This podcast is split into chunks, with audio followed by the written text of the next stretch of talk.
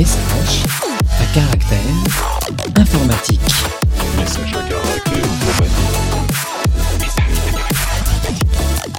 Bonjour, bienvenue dans ce nouvel épisode de Message à caractère informatique. C'est le 80e épisode, c'est l'épisode numéro 79. Et donc, dans la continuité du précédent, nous sommes toujours le 6 janvier 2023, c'est le premier enregistrement de l'année, et je suis toujours accompagné de David Legrand. Bonjour, je suis toujours responsable du hardware chez Clever Cloud, c'est pour ça que j'ai des processeurs dans la main. Et euh, Jean-Baptiste Kempf. Bonjour, je suis toujours là pour troller et je fais toujours du VLC. Et d'autres choses? Et d'autres choses. Voilà. Mais c'est libre Euh, VLC C'est open source et libre. Open source et libre, tu veux, tu veux aller plus loin dans cette définition? Ah oui, explique-nous la différence. euh. En fait, c'est à l'origine, c'est une différence de philosophie entre le projet GNU et le qui veut libérer les utilisateurs et ça donne vraiment le logiciel libre et l'open source qui veut aider la vie des développeurs en leur donnant des tools. Donc c'est tout ce qui a été open source. Euh, et, et donc en fait, grosso modo, c'est la même idée, mais c'est deux philosophies différentes. Il y en a un qui se bat vraiment pour les utilisateurs et l'autre euh, pas nécessairement. Et donc, ben, effectivement, ce qui s'est passé, c'est que bah, les, les GAFAM, les grosses boîtes, elles sont plutôt sur celles qui aident pas trop les utilisateurs, alors que les communautés open source, elles sont plutôt sur euh, le libre, donc pour les utilisateurs. Et, et du coup, le libre, c'est plutôt euh, l'open source de gauche ou de droite? Tu- Ouais, c'est carrément de l'open source de gauche, euh, voire hippie. On commence les news? Allez. Ouais.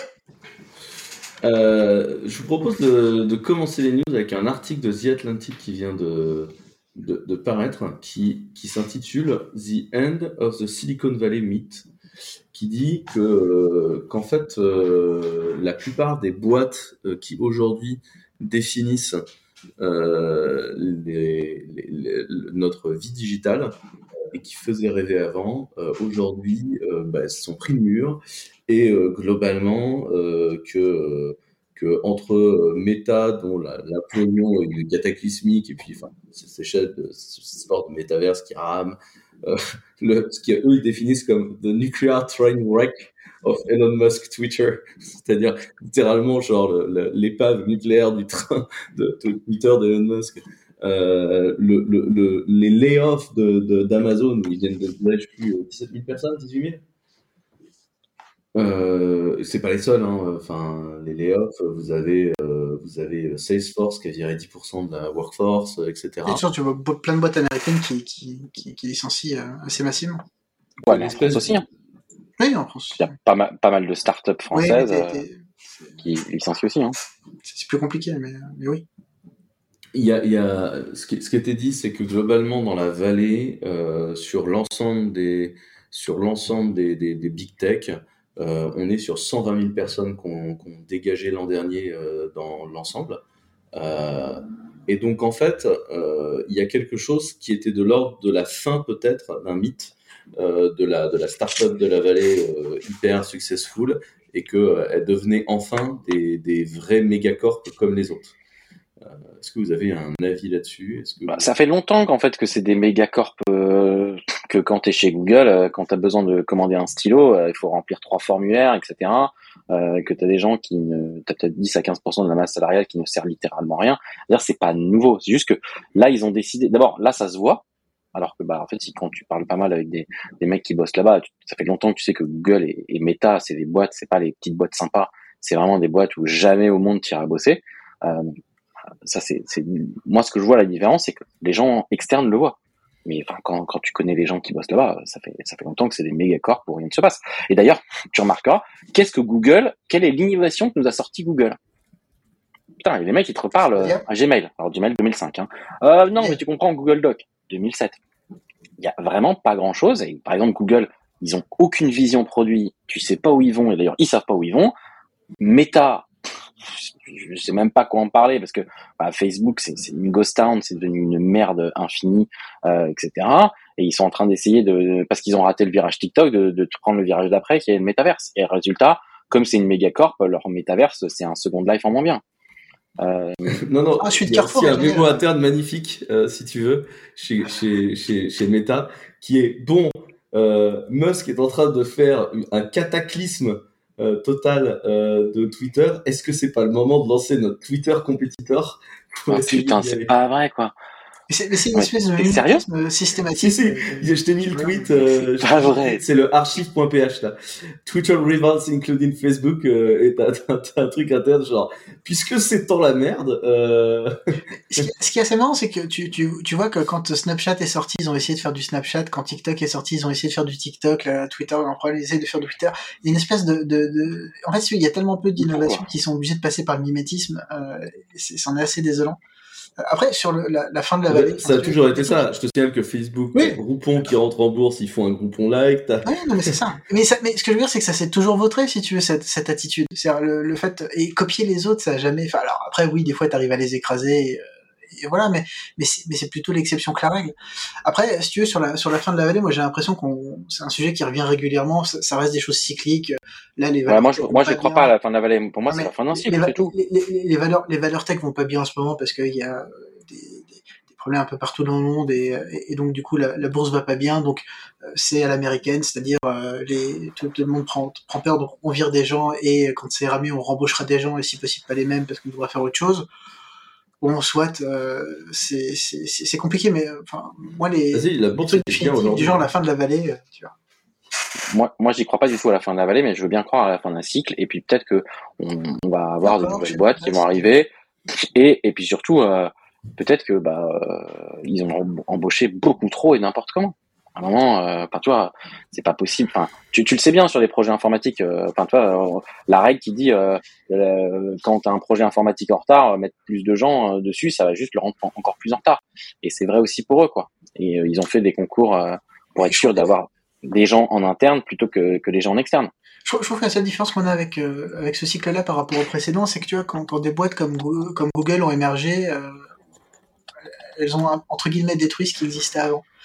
Euh, ces, boîtes-là ont réussi à s'arranger pour qu'elles soient difficiles à détruire. C'est-à-dire qu'elles ont pris des, positions tellement importantes dans tout euh, que tu vois faire disparaître Google c'est compliqué. Euh, et, tu vois moi je sais que à une époque, j'ai écrit sur euh, est-ce qu'il faut démanteler Google, euh, ce qui était une position de Sébastien Soriano quand il était président de l'ARCEP, ou ce genre de choses. C'est vrai que c'est des, questions, tu vois, en ce moment, on se les pose plus. euh, et alors que globalement, on, on reste quand même sur sur des boîtes qui sont toutes puissantes et qui peuvent décider de de de de, pas être remplaçables euh, par par des nouveaux émergents qui qui, qui seraient plus. Bah, résultat, donc, elles vont avoir des crises, mais elles vont pas mourir, tu vois, parce qu'elles sont vraiment irremplaçables aujourd'hui. Mais justement, moi, j'a- j'attends de voir sur, sur quoi ça va mener, parce que c'est vrai que on- voilà, il n'y a pas de renouvellement qui se fait. Alors, tu as des, t'as des puissances émergentes comme Tik- TikTok qui, qui, qui grimpent, ou ce genre de choses, mais, mais ça reste plutôt à la marche. Tu vois, Snapchat est monté, puis euh, ils sont redescendus euh, presque aussi vite, enfin, même s'ils restent très utilisés, mais c'est plus le phénomène. Bah, surtout aux US, en fait, euh, Snapchat, j'ai l'impression. Moi, en France, Ouais, je euh, sais c'est- pas, bon, autour, autour de moi, je vois encore des gens qui, en, qui, qui, qui l'utilisent, Ouais. mais, mais tu vois, plus pour s'amuser avec les filtres que pour. euh, enfin, voilà, mais après, je pense qu'il y, a- il y a encore des vrais usages de, de Snapchat, mais, mais c'est plus la folie qu'il y avait avant, parce que maintenant, on est plutôt sur, sur la trend TikTok ou ce genre de choses. Mais euh, mais il n'y a pas de j'ai remplacement. vu qu'ils arrêtaient Snapchat caméra, d'ailleurs. Ti- TikTok. euh, Ti- Ah bon Ils arrêtent caméra euh, Ouais, ouais, C'est bah, la j'ai vu meilleure ça. app Bah, ils arrêtent la Snapchat caméra. Désolé. Je suis pas responsable, mec. Ne pleure pas. Vraiment. Mais, mais effectivement, on, on voit peu de, de, de choses qui, se remplacent, quoi. Donc euh, c'est voilà. Et je te dis moi dans les dans les dans les nouveaux usages qu'on a vraiment vu émerger ces dernières années, t'as des choses comme Netflix, mais qui sont venus occuper une place qui a, qui était pas occupée Euh, parce qu'ils sont arrivés avec un, un, un nouveau mode d'usage, euh, des répondre à un besoin, euh, en plus qui était à l'époque un besoin de marché parce que euh, les ayants droit phagocytaient, tout avec des modèles qui n'étaient pas des modèles par abonnement, qui étaient plutôt des modèles à la vente. Donc ils ont ils ont inventé quelque chose. ils sont venus prendre une place. Et même ça, tu vois, globalement, le modèle à Netflix, tout le monde a décidé de faire son Netflix.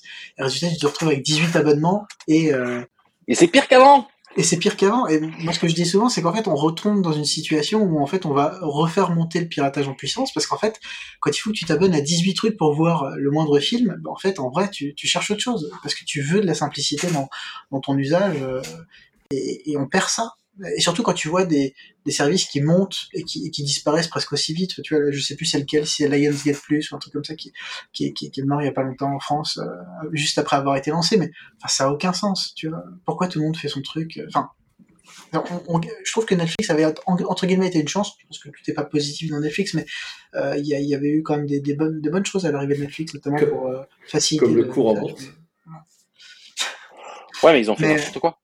Mais voilà. Ouais, ils ont- mais, euh, Ils ont, ils ont fait aussi n'importe quoi. Netflix, ils sont partis. euh, tu vois, ils, ils sont fa- plutôt que de travailler avec les, les autres ayants droit, ils se sont engueulés avec tout le monde. Ils ont fait leur propre truc, pas forcément très que, bien d'ailleurs. est-ce que les autres ayants droit, enfin tu vois, est-ce que Disney avait pas de toute façon velléité à faire son Disney Plus euh, et plutôt qu'à y travailler avec Netflix Est-ce que je sais pas. Enfin, c'est compliqué parce que c'est des discussions euh, qui se passent à, à des niveaux qui nous sont qui nous sont lointains, mais, euh, mais effectivement, je, je pense qu'on on a, on a peu de remplacement de, de, de, de l'existant, on a beaucoup de copies. Je trouve que c'est- vraiment un truc ces dernières années où tu vois vraiment il y a des tendances qui émergent et en fait tu vois juste des gens qui essaient de copier le truc. euh, Il y, a, il y a peu vraiment d'invention de, nouveaux modèles. On n'arrive pas à. voilà. Je trouve que ça manque de renouvellement ou de, choses vraiment groundbreaking euh, qui, qui, qui, qui révolutionnent le quotidien.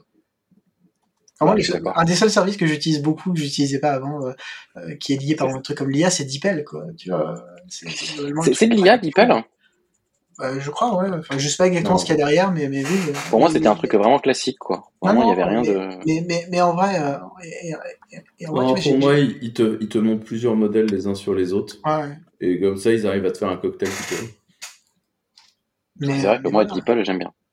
Et, et tu vois, Twitter, je pense que la, la, la, la fin de Twitter, entre guillemets, euh, en tout cas l'état dans lequel il est actuellement, il vient du fait que Twitter a pas réussi à se renouveler ou à, ou à être à l'écoute de ses utilisateurs. Ouais, et puis même en interne aussi. Enfin, tu te rends Ouais. compte qu'ils ont fait Nawak en interne. Et euh, même chez Uber, hein. Tu te rends compte, Uber, ils avaient quand même 150 ingénieurs pour refaire un Slack. À un moment, non, euh, arrête quoi. Et ça, c'est ça, c'est aussi un peu les, les trucs à l'américaine, euh, la structure euh, de, de ces boîtes à l'américaine où euh, les gens ne travaillent que pour leur bonus. Donc, il faut faire que des nouvelles features. Il faut jamais nettoyer l'existant. C'est comme ça que tu t'es payé. Donc, tes bonus sont une grosse partie de ta compensation. De toute donc, façon, déjà- quand t'es chez Google, t'as un mec qui est VP qui va passer et buter la feature, euh, voir tout le produit dans le mois, autant sortir de la nouvelle feature. Oui, vous avez pas réagi sur mon, euh, sur mon Google a quand même fait une, une révolution majeure, Stadia, tu vois. qui, est mort depuis, tu vois. Enfin, je sais Non, pas mais- exactement où ça en est. Pour, pour- Mais- pour- mais- pour la blague et ceux qui la comprendraient pas, euh, Jean-Baptiste a été le CTO de Shadow, euh, qui était du coup concurrent de Stadia euh, à une époque. Je sais pas si c'était vraiment concurrent. je sais mais, pas euh, si t'es concurrent, mais mais, mais- non mais puis puis puis puis, puis en vrai enfin tu vois je trouve que Stadia c'est symptomatique c'est tout le monde se met à parler du cloud gaming il faut faire un truc de cloud gaming il faut un truc de cloud gaming tout le monde voit que c'est n'importe quoi de l'extérieur sans avoir une once de compréhension du marché euh, mais eux ils le voient pas et ils foncent dedans et ils montent un studio ils embauchent plein de gens ils font plein d'annonces et à la fin le truc se vautre et moi j'arrive pas j'arriverai jamais à comprendre comment des entreprises avec cette capacité financière avec cette capacité d'analyse de la part des gens qui sont quand même des gens pas cons quoi enfin tu vois qui qui bossent dans ces boîtes arrivent à pondre des boosts pareils euh, avec le, la, la bouche en cœur et à penser que et à pas voir que ça va se planter quoi. Mais ils- en fait, ils s'en foutent. C'est, je- je- enfin, tu vois, c'est qu'ils sont tous à court terme. Le bonus et euh, chaque vice-président, son but, c'est d'avoir plus de plus de gars sous ses ordres que le mec d'à côté. Et ils ne Et travaillent beaucoup que comme ça. Beaucoup de politique interne, ce qui fait Ouais, que c'est les ça, gens ne parlent jamais à l'extérieur, ils sont en cycle fermé. Donc du coup, ils, ils- ils ont, ils ont, en fait, ils ont, ils ont pas d'hétérogénéité dans leur réflexion. Et du coup, euh, tu vois. euh, Et comme il n'y a pas de vision dans la boîte, c'est quoi la vision de Google? C'est, quoi le motto de Google Et puis, Tu vois et puis, et puis aussi, les gens qui vont prendre des décisions de feature, de tout et de conduite du projet ne vont plus être des techniciens, des ingénieurs, des gens qui savent de quoi il s'a- il s'agit, mais euh, des PM. Et moi, j'en ai parlé avec euh, quelqu'un qui était dans les 200 premiers euh, employés chez Google et qui est un pote, donc je vais pas, je vais pas trahir qui c'est, mais, mais qui m'a dit, mais en fait, je pense que t'as pas compris. Google, à une époque, c'était une boîte, quand tu étais un G, tu faisais avancer les choses et tu, tu, tu, tu, tu, tu, tu- tu sais. Et du coup, aujourd'hui, euh, c'est une boîte euh, dans lequel, euh, dans lequel, en fait, pour un ingénieur, tu as 10 PM. Et donc, du coup, euh, eux, ils passent leur temps à faire des réunions entre eux. Des PM des des décisions, euh, voilà. Arrivent des décisions incohérentes, et toi, en tant qu'ingé, tu fais, ouais, de toute façon, je m'en fous. euh, genre, je sais pas coder ce truc-là, j'attends, j'attends que ce soit depuis un moment dans le, dans le truc. Quoi. Ouais, bah, il y, a- ça, mais surtout, limite, tu pourrais avoir plein de PM. Si- S'il y avait une vision de quel est le produit et de là où ils vont, c'est pas gênant. Mais comme il y en a pas, c'est pour ça qu'on a euh, 8 Google Wallet euh, Android Pay euh, en Google Pay alors que chez Apple t'en as qu'un seul. Euh, et même chose sur les apps de chat quoi. Ils savent pas où ils vont et il y a personne en haut. Et puis en haut ils se disent oh, on s'en fout. De toute façon on trouvera bien un truc et si c'est bien ça, ça vivra. Ouais, les, Et, euh, les apps de chat, le marché, c'est pas où il va, quoi. Moi, je suis pour parler à des gens, je suis obligé d'avoir 8 applications, ça me, ça me bute, quoi. Mais quand est-ce qu'on fait une méta application qui permet de, C'est RCS, euh, d'une certaine manière. Tu vois, le, le standard Ouais, RCS. Mais RCR c'est mort. Ouais, bah, non, chez Google, c'est utilisé, mais, euh, Ouais, c'est pas chez mort. Apple, par exemple. C'est c'est compliqué. Bah en fait euh, ouais. Puis je sais pas si t'as vu aux, aux US il y a un vrai sujet de de, de gens qui euh, passent chez Apple juste pour avoir les, les bulles bleues dans iMessage quoi. Hmm. Et ça c'est c'est c'est c'est enfin, c'est Ah. délirant d'en arriver à ça quoi. Alors, euh, littéralement, euh, littéralement, euh, moi, je, je serais exclu de toutes les conversations familiales si j'étais pas sur Apple. Les conversations familiales, on le vois. enfin. Et, et- Ah, et bah. même, il y a, il y a- Change de famille mec hein. tous des Alors, je dirais pas que j'ai des astuces, mais, Mais bien sûr qu'il y a une astuce euh, pour le faire, mais, mais c'est, c'est, c'est, c'est bizarre en fait d'en arriver là, quoi. Mais Google, en tout cas, il y a, il y a, il y a un vrai problème de, de vision de la boîte. Euh, Apple, tu peux à peu près définir la vision de la boîte. Microsoft depuis Satya aussi. Euh, Google et euh, Facebook, c'est n'importe quoi. Tu vois. Non, mais véritablement Google, n'importe quoi. en fait, Google, comme Facebook, c'est des boîtes qui ont un gros problème. Ça tient sur un business. Google, il n'y a, pas de business. Il y a la pub, point barre. Tout le reste n'existe pas. Non, mais c'est même plus que que ça. Il y a qu'un seul produit qui marche, le search, quoi. Ouais, mais, mais qui se rentabilise d'une seule façon, qui est la pub. En fait, il n'y a que de la pub. Et en fait, euh, si tu veux, Apple, c'est une boîte, elle tire du pognon, euh, de ses services aux développeurs sur la plateforme en prenant 30%, machin, euh, de la vente du matos, euh, de la pub, parce qu'ils ont aussi une plateforme de pub, euh, de Apple Pay, de la musique, de, des films. De... Enfin, tu vois, c'est une boîte qui a, qui a une, une ventilation du revenu que je trouve beaucoup plus intelligente. Euh, et, et ça, c'est robuste. Euh, et, tu vois, que ce soit Facebook, que ce soit Google, c'est des boîtes, euh, factuellement, ça gagne du pognon que d'une seule façon, quoi, quand tu regardes les comptes. Et, euh, en fait, c'est aussi pour ça que c'est des boîtes qui butent des produits à tir larigot. Parce que qu'est-ce que tu fais, si tu veux, quand tu débarques au board et que tu dis, bah non, fais ça, fais ça, fais ça, mais il faudrait pousser, il faudrait prendre des risques, face au mec de la pub qui te fait, ok, bah moi je suis 97% du pognon du truc et je dis que ton machin, ça me casse les couilles. Bah du coup, euh, tu décanilles. Mais il y a un grand groupe euh, français euh, des télécoms dont je citerai pas le nom où ça fonctionne pareil où à chaque fois qu'il faudrait prendre une décision bold et à chaque fois qu'il faudrait avancer, comme tout, tout le pognon est traîné par une seule des domaines, bah, en fait tout ce qui s'y passe se fait décaniller. Ouais. Et vraiment, et, et- et c'est- malsain pour une boîte quand elle dépasse un certain chiffre de pas avoir euh, plusieurs pieds dans son revenu. Quoi. Et, tu vois, sou- souvent on, on se moque des ayants droit parce qu'ils n'ont pas su prendre euh, la, la mesure de ce qu'allait devenir Internet et de commencer à aller changer leur business. Mais à l'inverse, des boîtes qui ont basé toute leur existence sur la publicité ont, ont pas réussi, en tout cas des boîtes comme, euh, comme, comme Facebook et comme Google, à entamer la, la transformation nécessaire pour ne plus. Alors, elles ont essayé, mais tardivement, et donc du coup ça s'est pas toujours très bien passé. Mais euh, on n'a pas réussi à passer outre le fait que euh, tout dépendait de la pub chez eux et que et, et tu vois de temps en temps, t'as Google contre- qui t'explique qu'il veut sauver ta vie privée, mais, mais, mais, mais globalement, ils n'arrivent pas à sortir de cette dépendance-là et ils l'ont pas entamé assez tôt.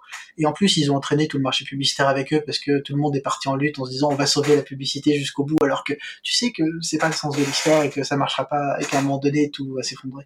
Mais, mais ils continuent quand même à tirer là-dessus et, et, et ils le paieront à un moment donné. Ce, ce- Non, non seulement cette ils capacité, continuent à, à tirer là-dessus, mais en plus, c'est quand même des gens qui aujourd'hui sont dans un modèle où euh, ils, ont, ils, ils font des pratiques complètement non concurrentielles sur la, sur la pub, et tu as, un procès en ce moment pour entente entre Bien Google sûr. et Facebook qui est terrifiant sur la façon dont ils se sont comportés, euh, et qui est, et qui est, qui est- qui est un, enfin, qui est un monument du n'importe quoi. Ouais, mais c'est ça, c'est qu'en fait, avant, c'était quand même des boîtes qui innovaient, et ensuite, bah, ça a été rempli de MBA, et, euh, euh, et ils innovent pas, quoi. Et, Et, et, et j'aime pas trop, j'aime pas trop euh, citer euh, des, des, des, des, mecs comme Steve Jobs, etc. Mais tu vois, que quand ils te disent, bah, en fait, le jour où c'est plus les gens qui font du produit et des ingénieurs qui sont in charge, mais c'est que les, les, les, les comptables et, et les avocats, la boîte est morte. Mais en fait, c'est quand même un peu vrai, quoi. C'est-à-dire que, bah, Ah, mais... Et d'ailleurs, la totalité des founders de la totalité des GAFAM sont des ingénieurs. Et en France, tu as 15% de la French Tech euh, montée par des ingénieurs. Parce que quand tu es ingénieur en France et que tu vas avoir des VC, on te propose d'aller euh, de recruter un vrai CEO. Oui, mais parce qu'en France, la, la French Tech, elle, est alimentée surtout par des écoles de commerce plutôt que des écoles d'ingé. Et, euh, et surtout, on a un autre problème en France qui est, à mon avis, un problème qui touche aussi les GAFAM d'une certaine manière, c'est que euh, pendant longtemps, moi, c'est un truc, euh, quand j'étais chez Next Impact, euh, qui, qui, qui, qui, qui me dépitait beaucoup, c'est en fait, là, on voyait la, la, tech française comme le fait que les petites startups devaient avoir des bonnes idées qui se feraient absorber par Orange et, et, et Crédit Agricole ou BNP Paribas, quoi, si tu veux. Et, et si tu veux, on n'imaginait pas une start-up devenir grosse. On se disait, il fallait qu'elle se fasse racheter par un Français. Alors après, il y a une, toute une période où on s'est dit, bah, en fait, elle va se faire racheter par des Américains. Euh, ce sera, ce sera le futur. Euh, mais, mais en vrai, on n'a pas cette culture de euh, la, la start-up devient grosse par elle-même et, euh, elle explose. C'est assez rare, si tu veux.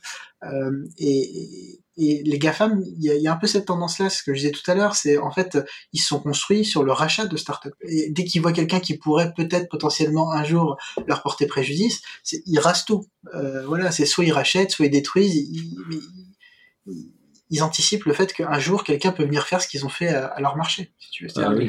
ils complètement et, et, et, et ça c'est un truc que justement les grands groupes français ne savent pas faire. Hmm. Euh, c'est vraiment c'est un truc que les grands groupes français ne savent pas faire, c'est acheter et acheter bien. À chaque fois, ils te disent on va te recopier en interne. Genre, les gars, ouais, ça, ça, je suis assez d'accord, c'est assez, c'est assez nul quoi. Mais euh... en fait, ça, ça, ça empêche ton écosystème d'être sain parce que si tu veux que tes VC investissent dans des boîtes, il faut admettre que tu es obligé d'acheter. Et, euh, et, et, et, du coup, enfin, c'est quand même c'est quand même un sujet euh, qui selon moi est assez euh, est assez compliqué quoi. Après, euh, on peut parler, on peut parler d'innovation et tu, vois ce qu'on disait sur, sur des trucs qui ont du mal à innover. Euh, et c'est marrant parce que ça fait partie d'une news aussi. Euh, quand, quand les, dans mon milieu, donc avec la computing, euh, donc Amazon a fait son breakthrough et en fait, à l'époque, euh, Microsoft était parti dans une autre direction, beaucoup plus plateforme as a service, vision hyper intégrée, SQL Server uniquement, .NET. Euh, Google était parti dans une plateforme très serverless avec Google App Engine, etc. En fait, c'était des plateformes innovantes et intéressantes. Et en fait, Amazon réussit euh, en basant euh, l'essentiel de sa réflexion sur un truc qui était assez simple, qui était la médiocrité des gens. Plutôt que de leur proposer des produits clivants, on va leur proposer de faire du lift and shift, c'est-à-dire tu prends l'énorme merde qu'est ton SI et tu le raques euh, dans le cloud euh, comme un sagouin, ce qui est globalement la proposition de valeur euh, qui était, qui était EC2. Hein, faut, pas, faut pas se mentir. Donc eux, ils ont parié sur un truc, c'est la médiocrité des gens, ils ont gagné. Et du coup, Google et Microsoft ont déplacé le HQ Cloud euh, de leur division cloud à Seattle et ont recruté que des anciens d'AWS. Et en fait, aujourd'hui, les HQ de la totalité des boîtes est à Seattle. Et en fait, c'est le même vase clos de même bande ouais. de gens euh, qui s'échangent. C'est pour ça qu'on parle souvent des clouds des GAFAM, enfin des, des trois clouds comme si c'était équivalent. C'est parce qu'ils sont équivalents. Il n'y a aucune imagination, aucune nouvelle idée, aucune. Les trois machins sont la même chose. Euh, et c'est pour ça que moi souvent on, me dit mais euh, chez Clever vous avez quoi comme produit équivalent A? Je dis mais je fais pas de produit équivalent A. Je crée un autre produit que je trouve moi plus pertinent, plus intéressant, plus plus plus plus, plus visionnaire. Ce que vous voulez que j'aille euh, reproduire, ce que font ces, ces comptes, ça n'a pas de, enfin ça pas. De parce que tu arrives pas. Et surtout que tu vas pas acheter, tu vas pas acheter la copie alors que tu peux acheter l'original, euh, tu vois. Et, et, et, du coup, euh, c'est pas la même chose, mais surtout, je trouve que dans l'histoire, les produits qui étaient pertinents, en fait, se sont fait broyer. Et je trouve que c'est assez intéressant de s'en rendre compte. C'est hein, dans l'histoire, les produits, euh, les produits ont disparu alors qu'il y avait des trucs que moi je trouvais vraiment intéressants. VHS Betamax, quoi. Tu vois, all over again. Et, euh, et d'ailleurs, euh, je ne sais pas si vous avez vu, mais la FTC euh, a commencé à, réfléchir à la possibilité. Donc la, FTC, c'est la Federal Trade Commission. Globalement, c'est le droit enfin c'est les gens qui dictent le droit du travail américain. On, on, réfléchisse à l'idée de d'empêcher de, les, clauses de, de non-compétition dans les contrats de travail de la vallée euh, en disant que ça posait un, un, une issue. Euh, Qu'est-ce que vous en pensez ce truc-là? Bah, la FTC, c'est plutôt une espèce de super régulateur, mais, euh, mais, mais ils, sont, depuis longtemps dans des, euh, dans, des combats justement sur la régulation des GAFAM et sur euh, essayer de limiter tous les effets de bord qu'ils peuvent avoir un peu partout. Et je trouve que c'est intéressant d'aller chercher ça sur, le, sur la question du, du, du, du droit du travail. Alors c'est vrai que les clauses de non-concurrence en France, c'est toujours un peu compliqué parce que on a une vision qui est, qui est celle de, de de, de, de, notre marché aux États-Unis, c'est un peu, c'est un peu différent. C'est intéressant qu'ils essaient de, de, d'a- d'aller sur ce terrain. Je sais pas si ça va mener à grand chose parce qu'il y a quand même un fondement aux clauses de non-concurrence euh, au départ. Ah, ouais, enfin, moi, Maintenant, je, chez connais pas assez le droit il y a un américain du fondement- travail. Ouais. Il y a un fondement sur la clause de non-concurrence. Tu tu peux pas te faire pocher Ouais. euh, tes employés et qu'ils arrivent avec tous tes secrets industriels chez quelqu'un d'autre. Bah, c'est quand même ce qui s'est passé avec euh, l'histoire de, de Waymo et Uber et tout ça. Hein. Ouais, après, Vraiment, il y a eu vraiment. Là, c'était vraiment flagrant, quoi. c'est ça. Mais, euh, mais dans tous les cas, je j'ai pas assez de connaissances du droit de travail américain pour, pour savoir ce que, ce que, ce que, ce que ça va changer euh, exactement. Mais, mais c'est intéressant de voir la FTC continuer son combat. Euh, en vrai, ça fait, ça fait longtemps qu'ils sont sur ces, sur terre-là, qu'ils essayent différents angles pour essayer de, de réguler le, la, la toute-puissance des GAFAM et les effets qu'ils peuvent avoir sur la société de manière générale et sur la société américaine en particulier, pour le coup. Mais, mais voilà. On verra Ouais, où ça moi, assez- j'ai toujours trouvé que ces clauses étaient très difficiles à une force. Donc, euh, je trouve, ouais, ça, en France, elles doivent être, en France, elles doivent être compensées financièrement déjà quand tu les, quand tu les actives. Mais euh, Déjà, puis elles doivent être limitées dans le temps et dans l'espace. ouais. C'est c'est pas le cas dans.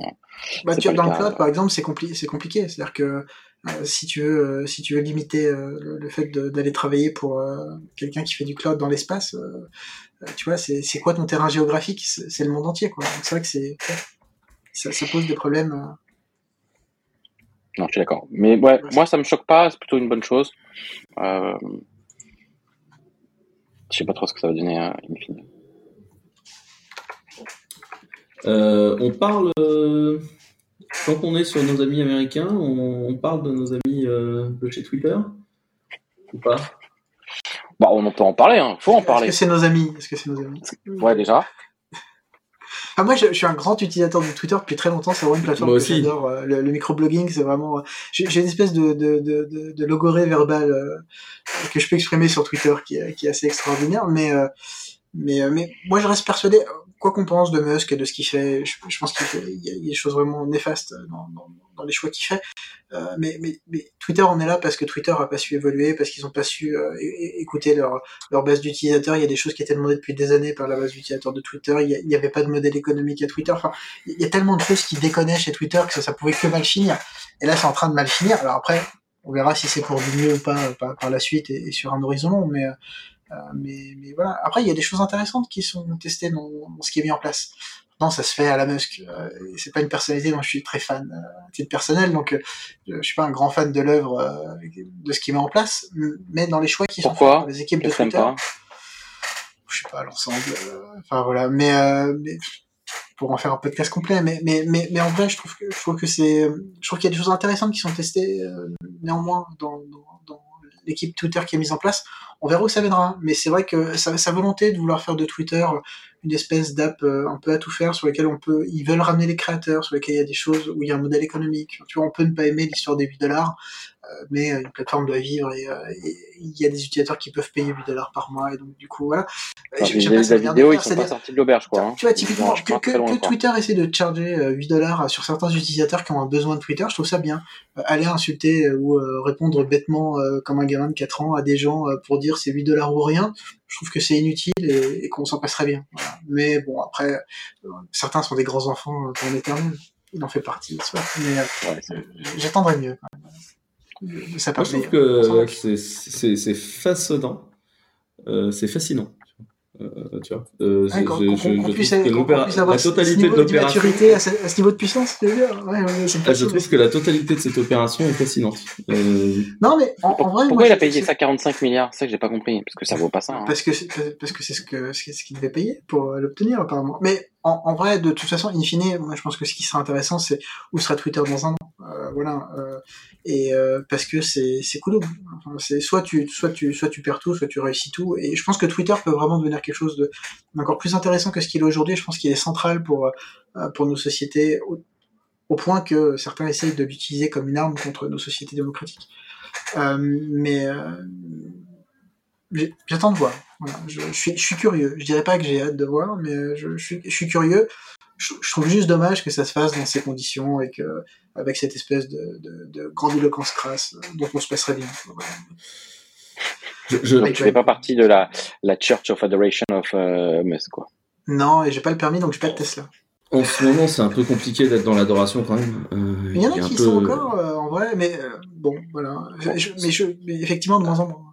Ah, Dans la communauté après, open euh, source, la FMPEG et VLC, il y en a quelques-uns qui En sont fait, le, le- problème, euh, je, sans, sans vouloir lancer de, de, de débat de profondeur sur la masculinité toxique, euh, enfin, les, les défenseurs de, de, de, de, de Musk sont des défenseurs d'Andrew Tate, quoi, tu vois, donc, euh, à un moment donné, euh, je, je- voilà. je- Après, moi, je pense que je respecterai toujours l'ingénieur visionnaire qu'il Oui, est. Parce que, enfin, tu vois, ce qu'il a fait, c'est- c'est c'est- c'est incroyable.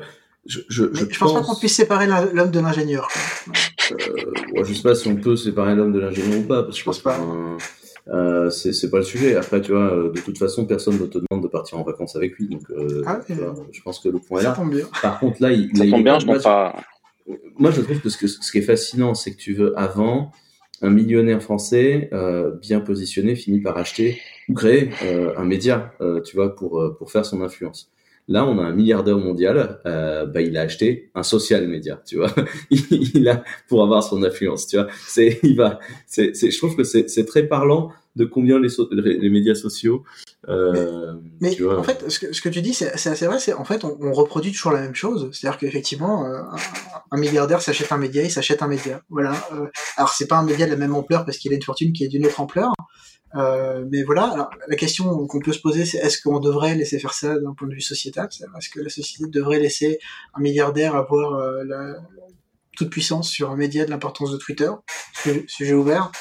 Euh, mais, mais, mais, mais effectivement, je- voilà. Maintenant, dans tous les cas, Twitter deviendra ce qu'il deviendra. J'attends de voir ce que ce qu'il en est.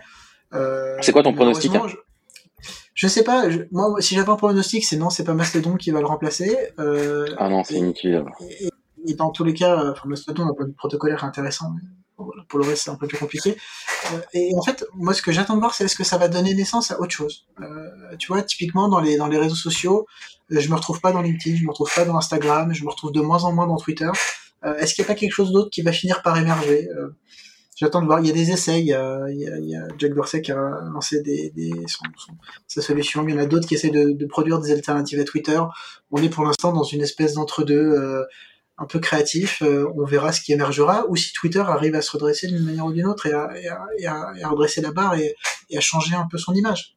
Ça prendra du temps. Mais, mais je pense que comme on disait dans le précédent numéro sur euh, sur l'IA et euh, où est-ce qu'on en sera dans 5 ans, je pense que c'est difficile de prédire où est-ce qu'on en sera dans 5 ans sur sur les sur les médias sociaux. Euh, mais ça va être intéressant à voir. En tout cas, euh, je pense que que, que Musk, avec tout ce que je lui reproche, a, a au moins eu la l'intérêt de, de bousculer euh, Twitter et de bousculer les choses, ce qui devenait nécessaire. Ça, si ça aurait pas été lui, ça aurait été euh, ça aurait été ça aurait été quelqu'un d'autre, ça aurait été d'une autre manière. Mais on devait forcément en arriver là, vu le le, le niveau de, de, de non-évolution de Twitter, enfin qui, qui était vraiment euh, euh, cristallisé de la mauvaise manière.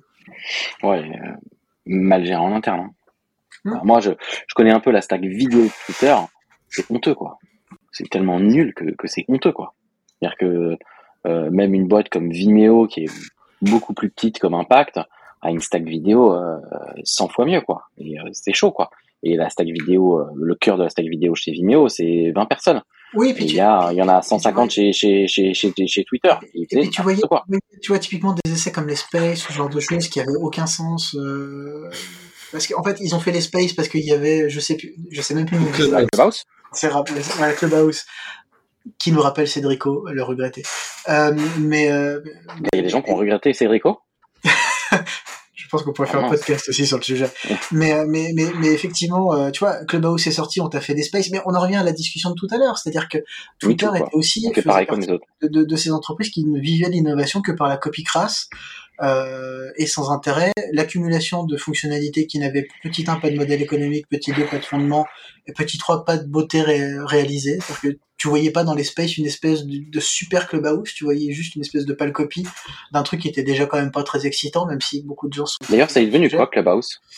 Euh, je pense que Mais je je pense que Cédrico continue à l'utiliser tout seul. Tu veux qu'on l'ouvre je, je pense pas que Cédrico soit tout seul dessus. Hein. Si tu veux, je peux l'ouvrir pour voir comment va le truc. Hein. Vas-y. Je crois Peut-être qu'il là. discute avec Quentin euh, sur, sur, sur Clubhouse.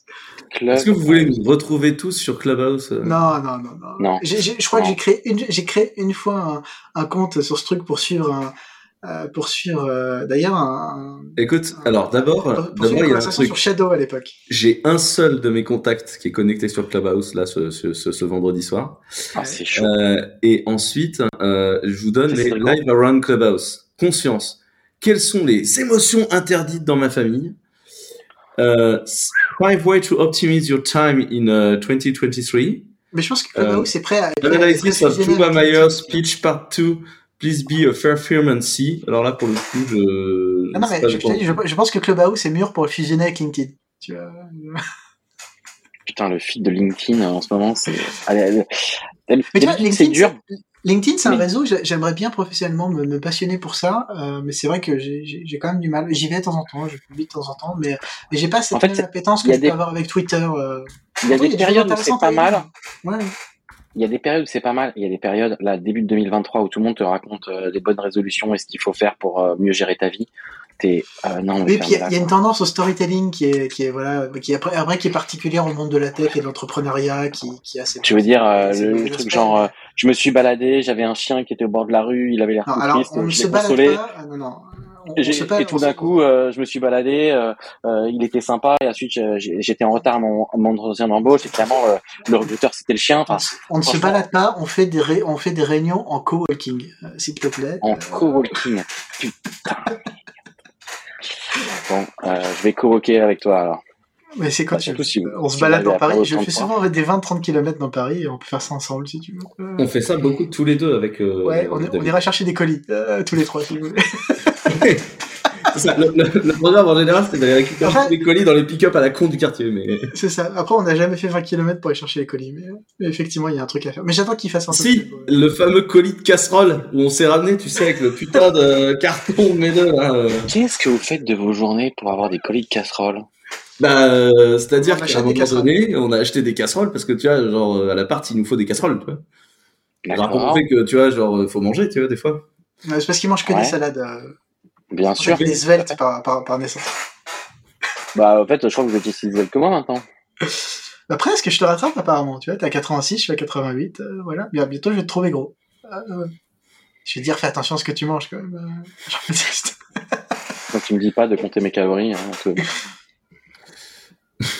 Tu demanderas ChatGPT combien, GPT être- tu demanderas à ChatGPT combien tu dois manger de calories, on verra ce qu'il te répond. Euh, tu diras, bonjour ChatGPT, je fais 86 kilos, David en fait 88, quel est ton conseil? Tu, vois, tu me diras sa réponse. je- David doit euh, manger de la raclette. Ouais, c'est clair. Je mange de la raclette, voilà. Moins qu'un. Bon, Euh, tu voulais parler d'autre chose? Euh, bah non, je, moi, je, moi, je, je me dis que si tu veux, je, je peux dépiler, te- je peux continuer à dépiler les, Mais- les lignes. Alors, pour, pour revenir quand même un peu au, au sujet qui est un peu, je pense qu'il y a un vrai changement là sur les GAFAM. Je pense qu'il y en a quand même quelques-unes qui vont commencer à avoir un peu des difficultés, mais aussi, euh, et c'est vrai avec euh, ce qu'on appelle les pré-GAFAM, quoi, c'est-à-dire euh, les licornes. Là, il y a quand même pas mal de gens, euh, notamment avec la, la crise, euh, vraie crise durable ou pas, où il y a quand même pas mal de licornes américaines, mais aussi on a, on vu avec euh, Klarna euh, en Suède et puis et puis en France, où les valorisations, elles vont être divisées par 4 ou 5. Donc ça veut dire que là, moi, ce que j'attends un petit peu, c'est de voir euh, en, en, en 2023 quelles sont les boîtes euh, qui vont euh, qui, qui vont euh, réduire et quelle va être leur valorisation. Parce que je suis désolé, il y a plein de boîtes de la French Tech, elles sont peut-être très très cool, mais elles valent pas 2 milliards. Surtout quand elles ont aucun edge technologique et quasiment aucun edge, aucun edge même business quoi. Donc à un moment, on, on a fait vraiment n'importe quoi à mon avis. Et bah voilà, c'est le moment où on va avoir un peu de concentration. C'est, c'est pas, je pense pas que ce soit mal. C'est quand la marée est basse qu'on voit qui est nu. Et t'es nul là ou, C'est quel, euh, c'est quel, euh, quel président français qui a dit ça? C'est un politique français qui disait ça, qui, qui disait qu'il porte euh, plus de, de maillot de bain. Mais, euh, je sais plus qui c'était qui a dit ça. t'as Euh, des, t'as mais des je suis d'accord avec toi. hein. citations politiques. Ah, mais tu sais, moi je suis lobbyiste à mi-temps quand même. hein. t'es lobbyiste à mi-temps? Bah, Mais tu fais quoi l'autre l'autre mi-temps alors? J'ai cherché des je- casseroles. dans. Ah, il fait du reste en aide, effectivement, aussi. Et en Non, PHP. je, je- je- des fois, je fais du management aussi. Des fois, je fais de la finance aussi. Des fois, je. J'ai une vie vaste. Bon, elle est cool ta vie ou pas? Parce qu'avoir avoir une vie vaste, euh, c'est bien, mais C'est Warren Buffett qui disait ça, apparemment. ah ouais? Bah, selon. Google. hein. Après, euh, enfin, ou quoi Et selon ChatGPT, Ah oui, oui, c'est pas un politique français, c'est Warren Buffett, ouais. Effectivement. Ah. et quand tu demandes à ChatGPT, tu vois, plutôt puisque ChatGPT va remplacer Google, hein, est-ce qu'il te répond bien Je sais pas, moi j'ai pas envie de faire tourner de- des, des serveurs pour rien. Je fais déjà ça chez moi assez souvent. hein, donc, euh, Mais euh, donc voilà, je pense que on va voir en 2023. Après, on va voir combien de temps euh, est le trou, quoi. C'est-à-dire Oui, que là, euh, quand, moi, moi, je suis, quand moi, tu discutes avec des financiers, t'as des financiers qui disent oh là là, ça va être une crise monstrueuse. On va avoir deux ans où il va rien, plus rien se passer, il va y avoir plus de plus de levée de fonds, plus plus rien en tech.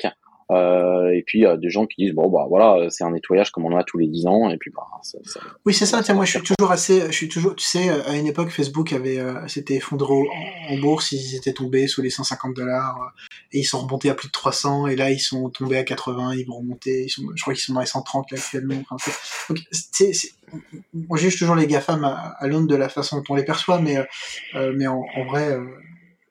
D'un point de vue économique, euh, ça, ça reste des boîtes qui performent d'une certaine manière. Donc, euh, et, et comme tu disais tout à l'heure quand tu parlais de, de, de, d'AWS qui s'était monté sur la, la fainéantise des gens, je pense que c'est, c'est aussi des boîtes qui, qui fonctionnent sur les, sur, les, sur, sur les failles de l'humanité, si tu veux. C'est-à-dire que, tu vois, comme on explique sur le modèle publicitaire, le modèle publicitaire n'existe que parce que les gens courent après la gratuité. On sait que la gratuité a des côtés complètement délétères. Moi, j'ai travaillé dans la presse pendant longtemps, donc j'en sais quelque chose, euh, parce que pour la qualité de l'information, c'est quand même une plaie. Euh, mais, euh, mais ça fonctionne. Euh, l'humain, l'humain est faillible euh, et, euh, et, et- et ces boîtes-là utilisent ces failles comme modèle économique. Le, modèle économique des GAFAM, c'est pas tant la publicité que la faillite de l'humain. Tu vois, mais, mais et, et globalement, je pense que ça continuera à fonctionner. Après, est-ce que ça sera Meta qui le fera ou un autre on, on- verra. Mais tu sais, c'est des boîtes qui, qui, qui baissent, qui remontent. Euh, C'est des T'as essayé le métaverse de Meta ou pas là non, j'ai vu celui de Carrefour, j'ai pas osé du coup. Euh, tu vois, en fait, ça m'a ça m'a rappelé quand j'ai commencé à jouer à des à des à des à, des MMORPG quand j'avais quand, quand j'avais 14 ans dans les années 90. Tu vois. Non, donc, moi c'est un peu ça. C'est un peu ça qui m'a déçu, c'est qu'en fait, quand tu regardes, on est, on n'aime pas euh, Zelda Breath of the Wild, euh, RDR2, hein, qui est quand même assez, Mm. euh, qui est assez incroyable. Les Assassin's Creed, t'as quand même un niveau graphique dans des, dans des open world qui est quand même bah, Non, mais impressionnant, tu- tu vois. Tu- Et tu- comment tu- ils pondent un truc nul, Non mais quoi. tu, tu regarde la, la, la Switch, la Wii, tout ça nous a montré que c'est pas la réussite graphique qui fait la réussite d'un produit. Euh, Tout à néanmoins, fait, je suis pas d'accord avec toi. La Wii, justement, te prouve Non, que mais- la DA, la DA d'un jeu, la direction artistique d'un jeu, te fait la réussite d'un produit. Et Non, mais ce que je veux dire, c'est que Exemple. tu- non mais Exemple, ce que, je, veux dire, c'est que, ce que Wind je veux dire, c'est Waker. que les, les, les jeux, les jeux, les jeux Wii, Wii U, Switch, c'est- c'est c'est pas, c'est pas du, c'est pas de la 3D photoréaliste, tu vois. Et pourtant, ça marche très bien. Et, et ce que je veux dire, c'est que le métaverse, si le métaverse pourrait être intéressant en soi, c'est- nul en soi. Il n'y a pas de concept derrière. On te dit juste, les mecs, vous avez regardé, euh, vous avez regardé des films de science-fiction, on va vous le faire demain, vous allez voir, ça va être, ça va être génial. Vous avez regardé des films de science-fiction dystopiques, on va vous réaliser la dystopie. Oui, et en, et, et en vrai, et, en vrai, et, en vrai, mais c'est pareil, c'est, c'est peut-être mon biais d'ancien journaliste euh, spécialisé dans la vie privée, ce genre de sujet qui, qui, qui fait ça. Mais justement, euh, on, on se focalise trop sur est-ce que demain on sera dans le métavers sans s'apercevoir qu'on est déjà dans une dystopie sur, sur pas mal de sujets et de plus en plus. Et, et, en- et, et- et on passe à côté de ça et, et la tech nous emmène de plus en plus vers ça. Et, et c'est vrai que euh, pour, pour moi, C'est pas la tech, hein, enfin, c'est les gens qui prennent des décisions. Hein. mais La, tech, elle a rien fait de mal dans mais l'opération. je, parle pas hein. de, je parle pas de la tech, la technologie, je parle de la tech, l'écosystème. tu vois. Euh, Ouais, euh, ce que je veux dire, c'est qu'il y a quelques connards en fait qui font n'importe quoi et qui sont Oui. allègrement suivis. Ouais, mais comme ils ont le pognon. Qui ne freinent pas. Les gens suivent. Ouais, mais en fait, tu vois, moi, c'est- moi c'est toujours ce qui me choque. Euh, tu, tu sais, tu, tu, moi, les gens viennent me voir en me disant euh, c'est super ce que vous faites chez Clever, euh, grâce à vous, euh, peut-être que l'Europe résiste. Et après, ces mêmes gens-là te disent nous, on a tout sur AWS. Comment vous voulez qu'on gagne, les gars? Enfin, moi, je, suis. En fait, je, je, suis- hyper partant. Enfin, moi, ça fait 15 ans que je me tape le boulot, ça me va, tu vois. Mais, mais en fait, à un moment, à un moment, enfin, quand est-ce que vous faites votre part? Non, mais tu sais, c'est Euh, comme moi, comme moi, comme envie de j'ai la faire, la passé- part. Pourquoi tu j'ai- passé, j'ai passé 20 ans avec des gens qui m'expliquaient que, que ce que faisait Next Impact était, était, était génial, mais quand il fait payer 5 euros d'abonnement par mois, c'était compliqué. Et, euh, et c'est vrai, tu vois, il y y a des vrais, et c'est pareil, et c'est pareil pour tous les sujets, c'est-à-dire que euh, globalement, à un moment donné, tu as le choix entre entre entre les entre les valeurs et euh, et, et, et le business euh, et euh, ou la facilité. Et, et je pense que à un moment donné, il faut de toute façon réussir à être convaincant malgré ça, si tu veux. Euh, Vous êtes pour l'open source de, ga- de gauche, les gars. Je vous embauche Et VLC. Voilà, et, et effectivement, tu vois, d'une certaine, d'une certaine manière, VLC est une réussite de ce point de vue. C'est-à-dire que ça reste de l'open source, ça reste une interface un peu, un peu, un peu moche. Excusez-moi. Euh, voilà. Et en plus, il y a un module puzzle. Mais, mais, en, vrai, en, en vrai, ça marche. Tu peux en faire un puzzle, tu peux regarder des vidéos YouTube, euh, tu peux mettre des, des, des skins Winamp, c'est génial.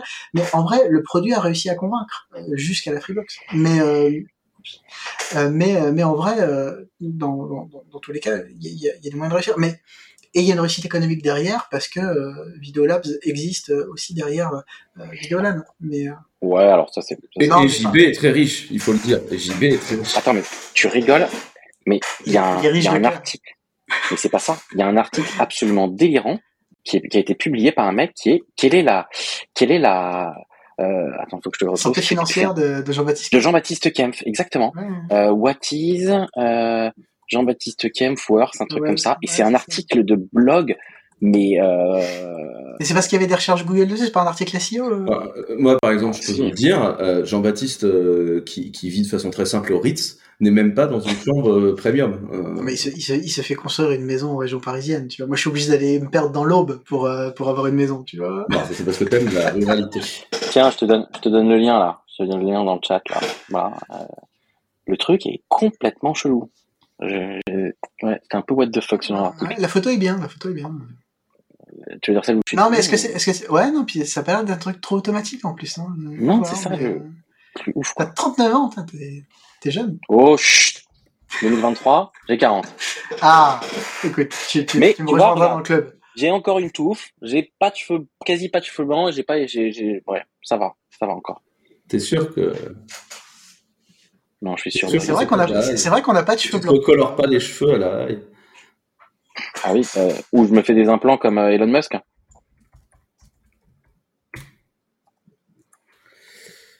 Pauvre Elon. Laissons-le tranquille. Leave Elon alone.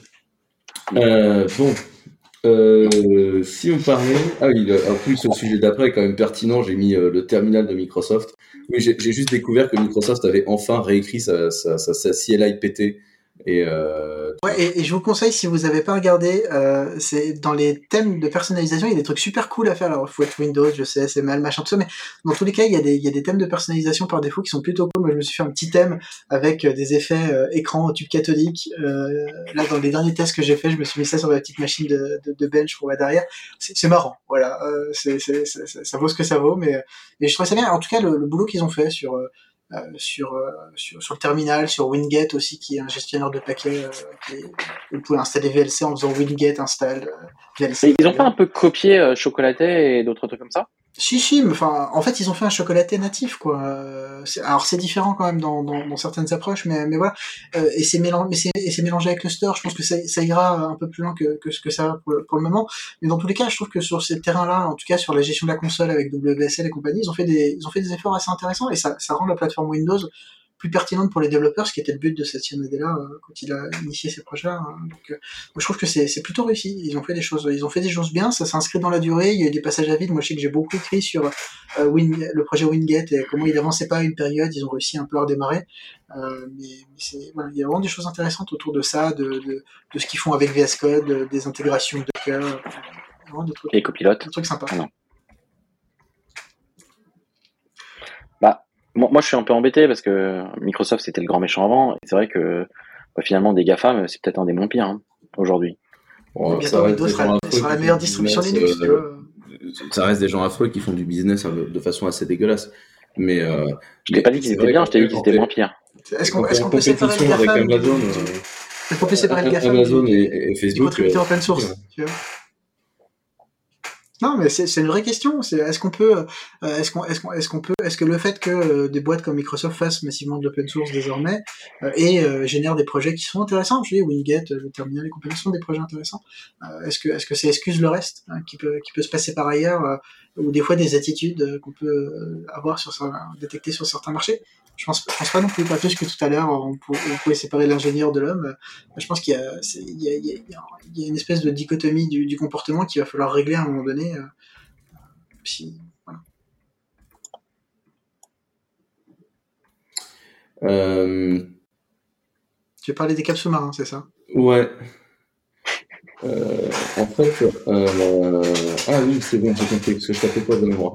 Les GAFAM euh, investissent massivement dans les câbles sous-marins, et ça commence à poser une question de liberté d'Internet, parce que globalement, tous les gros câbles euh, transcontinentaux, en fait, ont du financement GAFAM, et donc on se pose tous des questions euh, Même les câbles comment ça va se mettre.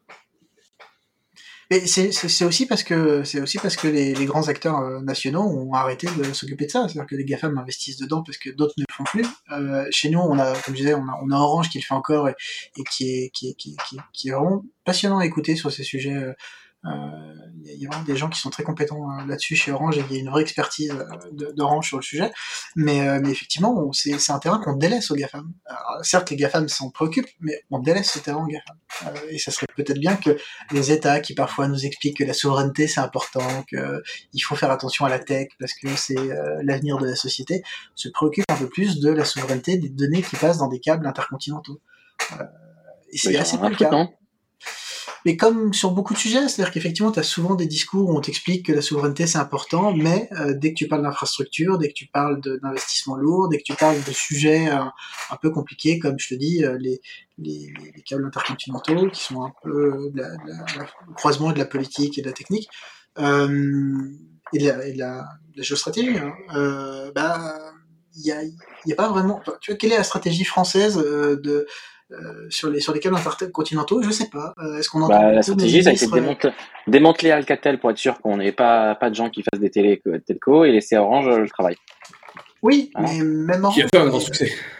Non mais enfin, en vrai, Orange fait un bon travail là-dessus, mais, euh, mais mais mais tout seul, avec quels moyens? Euh, Et est-ce que l'État le, le pousse vraiment à, à- voilà quand, maintenant quand ils font des câbles intercontinentaux, Orange ils sont effectivement en partenariat avec euh, tel ou tel GAFAM, euh, mais parce qu'il faut financer ces câbles et que ça coûte quand même de l'argent. Internet, euh, euh, c'est pas tout le produit, c'est pas gratuit. Donc euh, voilà. Ou après, c'est- aussi des investissements rentables, tu peux mettre des fonds d'invest dessus, et euh, tu vois, oui, euh, et- historiquement, c'est des des choix. hein. C'est des choix stratégiques politiques euh, qui, qui sont à mon avis euh, pas faits ou défaillants ou sur lesquels en fait on c'est pas des sujets médiatiques tu vois donc euh, si tu vas avoir de temps en temps les gens de chez Orange qui ont passé sur BFM Business mais mais c'est pas ça qui va faire la une du 20h tu vois donc euh, c'est on a aussi un manque de un manque de vision politique et c'est en, en plus tu vois typiquement on parlait tout à l'heure de la French Tech quand tu fais French Tech la French Tech ça leur passe au-dessus les câbles sous-marins si tu veux. Euh, déjà qu'on est sur des modèles principalement des modèles de SaaS Mais tout se fait par Wi-Fi, non Ouais, c'est ça. Et, et, et effectivement, si tu veux, on-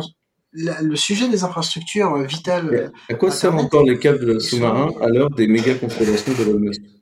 Ouais, non, mais, mais tu vois, euh, on avait à l'ARCEP euh, avec Sébastien Soriano, qui était, qui était un président de l'ARCEP que, que moi j'ai beaucoup apprécié. euh, pas parfait, mais comme, personne, mais, mais que j'ai beaucoup apprécié sur certaines de ses œuvres. Enfin, il y, avait des réflexions sur, ces- sur tous ces sujets-là, sur, euh, sur, les, sur la, dépendance des terminaux, sur où étaient, euh, par où passaient nos données. euh, Voilà, c'est des, des sujets sur lesquels on, on ferait mieux même, de se préoccuper parce qu'un jour on s'apercevra que euh, tout passe par des choses qui ne nous appartiennent pas, sont privatisées, appartiennent à des mégacorps américaines ou euh, d'une autre nationalité. Je raconte les États-unis en particulier, pays que j'affectionne Tu veux dire que la- pour passer la les vacances, mais, mais voilà. La gestion d'Internet pourrait, pourrait poser des questions, et par exemple, la migration, la fameuse migration IPv6, IPv4, euh, euh, Donc là, 20 on ans a commencé. on lien avec une représentation graphique du On s'occupe déjà de faire gérer IPv6 par nos, par nos FAI nationaux de manière correcte. C'est ça, Euh, c'est honteux. sur le mobile et le fixe, et puis après on ira donner des leçons aux autres pays.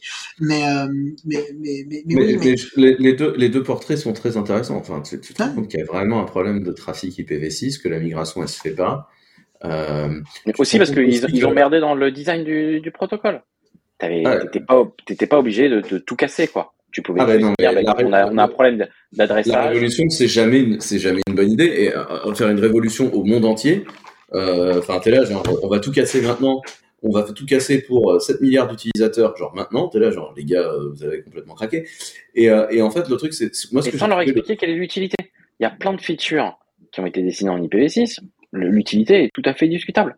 Et euh, ça, c'est vraiment chiant. Et surtout, euh, il y avait la feature, euh, les, les features, enfin, entre le moment où l'IPv6 a été dessiné et le moment où tu le déploies, c'est c'est quasi plus le même protocole. Moi, je me souviens, j'étais à Centrale, on déployait l'IPv6 on est en 2001, 2002. C'est pas grave, Euh, il va tous nous sauver. C'est ça. Ouais, Donc mais- toi, t'as bien compris ta couche ISO, t'as bien compris que. non, mais bravo, bravo, bravo. On essaye d'éduquer les gens, etc. Et le mec, il fait pas la différence entre. euh, Bon, Ouais, c'est Ah du ouais, réseau, d'accord. c'est compliqué, tu vois. Ouais, c'est ça. On doit pouvoir tout régler via la blockchain, euh, JB. Je pense qu'effectivement, tu peux faire une blockchain pour résoudre le sujet. Tout à fait. Une blockchain qui va, qui va. Et en fait, euh, résoudre le sujet. Oui, mais qu'est-ce qu'on cherche à résoudre? Mais euh, moi, ce que j'ai surtout trouvé très intéressant, c'est de voir euh, combien, euh, combien en fait les, le réseau discuté, euh, en fait, euh, vu par l'université d'Oregon, est un réseau très américain. Il il parle pas l'Europe en fait, ce truc-là en annonce. Non, bien sûr que non. Et en fait, par ailleurs, je comprends mieux pourquoi les Américains sont moins stressés sur la migration IPv6. Ils Parce ont pas Ils se sont gardés toutes les IPv4. Et qu'en fait, sûr. nous, on a euh, 4 IPv4 qui se battent en duel. Et qu'en fait, les blocs, euh, les blocs Mais attends, mais- tous alloués, voilà. Et je te parle même pas de l'Afrique, qui a une espèce de micro-bloc tout pété dans un coin. Enfin, te- c'est assez incroyable. hein. Et, et en Asie, ils font des nattes de nattes, hein. Des nattes de nattes. C'est-à-dire qu'en fait, il y a des fournisseurs d'accès, ils ont dit, ils ont, ils ont une classe, euh, une classe D, ou une- enfin, ils ont 256 IP, et puis ils nattent les gens, et ils nattent les gens par région, quoi. Non, on n'utilise plus les classes normalement. Ouais, bon, d'accord, si tu veux, un slash 8, un slash 16, un slash 24. Il y a des mecs qui font des slash 24, tu vois, et ils ont des nattes de nattes, putain. Et d'ailleurs, l'IPv6, et là, il, enfin, tu vois, ce qui montre bien aussi que les gens ont pas bien, enfin, les mecs qui ont dessiné le protocole ont pas bien compris, c'est que, euh, il y a une des features du NAT, c'est quand même une question de sécurité. Euh, c'est peut-être une, fonction de sécurité, euh, obsolète, mais ça reste une feature de sécurité.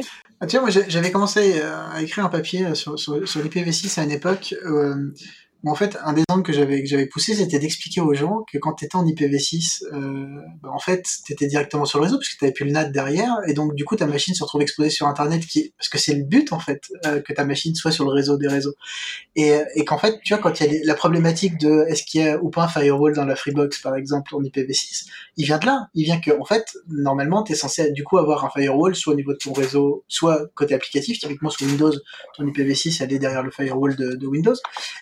Les gens se rendent pas compte qu'en fait, si t'as pas ça, en fait, t'es exposé en direct sur Internet euh, avec ton IPv6. Et en fait, quand tu parles aux gens d'IPv6 et que tu leur dis, mais en fait, t'as pas de NAT, donc t'es direct accessible, les gens se rendent pas compte de ça. C'est assez, et c'est pareil, tu vois, l'explication d'IPv6 aux gens de manière générale, et notamment au grand public, tu vois qu'elle est, euh, qu'elle est assez défaillante. euh, et que les gens se rendent pas compte euh, de, de ce que ça implique en fait de, de passer en IPv6, de bon comme de mauvais, parce que deux sont Après, tu peux faire du NAT en IPv6, hein, ça existe, ça marche. euh, Oui, c'est arrivé, mais c'est arrivé très tard, tu vois. C'est exactement mon point. C'est qu'évidemment que ça existe. Mais les mecs, ils sont, ils s'en sont occupés hyper tard. C'est, Et, pour- vrai. et- et juste pour, pour reparler vite fait du sujet des câbles, parce que j'ai retrouvé son nom tout, tout, tout à l'heure, euh, je, je souhaite rendre hommage à Jean-Luc Villemain de, de chez Orange. Cherchez ce nom sur, sur YouTube ou sur, sur Google ou n'importe quel moteur de, de, de votre choix. Euh, c'est quelqu'un de passionnant sur le sujet des, des, des câbles, des câbles sous-marins. Alors- il, il est en charge de, de ce sujet-là chez Orange et est vraiment passionnant et très didactique. Pour le coup, il explique bien la technologie.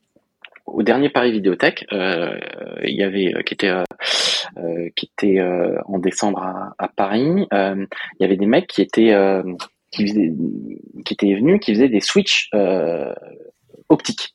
Donc eux, ils font pas d'IP. Ils font vraiment euh, du switch euh, au niveau euh, layer en dessous, quoi. Et, euh, et donc c'est des réseaux euh, qui sont euh, routés euh, en optique, quoi. Donc euh, vraiment c'est en dessous de MPLS, en dessous de l'IP, etc. En dessous même euh, d'Ethernet. Et euh, ils utilisent énormément de de de de, de, câbles euh, en fait de la SNCF, parce que la SNCF a quand même un, maintenant un opérateur euh, télécom avec tous les câbles qu'ils ont et ils te disent on n'est pas les moins chers, mais surtout on est capable de vous fournir une, une, un truc dédié entre, euh, je sais pas, bah, Limoges et Tourcoing, quoi. Parce que euh, on couvre euh, l'ensemble de la truc française. Et ça, euh, je viens de regarder, c'est en train d'être. euh, sur YouTube. Les, les réseaux autoroutiers aussi, beaucoup qui, qui font ça. Ouais, des- mais les, les réseaux autoroutiers, c'est des méchants.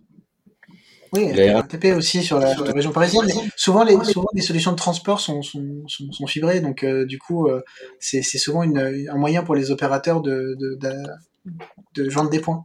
Sur des Mais les- points les bandes passantes. ils ont pas. Je expliquent un passantes pour qu'ils avaient, mais, mais- ouf, mes, mes, AirPods viennent de dire genre euh, je suis déchargé. Ils vont passer un peu de temps dans leur boîte et, et je remets mes 15 AirPods. minutes, ça suffit. Mais- Mais du coup, si, si, si le son est bizarre, euh, je m'en excuse. euh. Non, non, c'est parfait. Mais t'es pas excusé, euh, va, va mourir. euh, franchement, euh, t'avais qu'à les charger avant. comme ça. oui. Un peu de- On est vendredi soir, soit, mais tout de même. Euh, tu veux dire. Du coup, euh, news suivante, une belle faille dans Google Cloud euh, qui permettait en fait d'ajouter, enfin qui permet en fait euh, d'ajouter n'importe quelle euh, personne à un projet Google Cloud sans lui demander son consentement. Vous ajoutez quelqu'un à un projet Google Cloud et bam, vous vous retrouvez immédiatement dans le projet Google Cloud. On ne vous demande pas si vous avez envie ou pas. Et, euh, et, euh, et en fait, tu te retrouves euh, là. Et en fait, si c'est des gens qui, par exemple, hostent du contenu illégal, votre nom est mouillé dans une opération de hosting de contenu illégal sans discuter préalablement de la C'est une faille de leur IAM c'est une, c'est, c'est, je comprends même pas que dans le concept de leur IAM ça puisse exister déjà. Et, et c'est une faille de design de l'ensemble. Enfin, genre, enfin, c'est, c'est, c'est, en fait, c'est, tu veux, tu veux rejoindre mon gang? Oui. Et ben, c'est parti. Et voilà, genre, euh, et j'étais là, genre, franchement, on en est là, tu vois. J'ai pas vu passer cette news du tout, moi.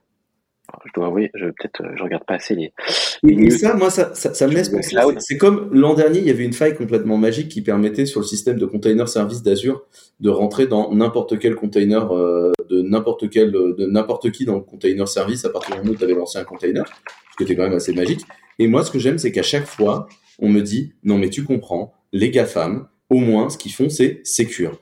Et moi, sur ce genre de truc, à chaque fois, je suis là genre euh, alors, je sais pas comment cette faille est arrivée, mais genre il y a what mille situations chez nous qui fait que ce serait même par archi impossible en fait enfin et et, et, et, du coup genre arrêtez de croire que tout est shiny chez les autres et arrêtez de comparer euh, votre inside à l'outside des autres parce que c'est faux et surtout bah la spécialité en sécu euh, bah elle existe partout et en fait tout le monde fait des conneries et aujourd'hui, à date, les failles que tu as dans certains clouds GAFAM, en vrai, elles sont réellement terrorisantes. Quoi.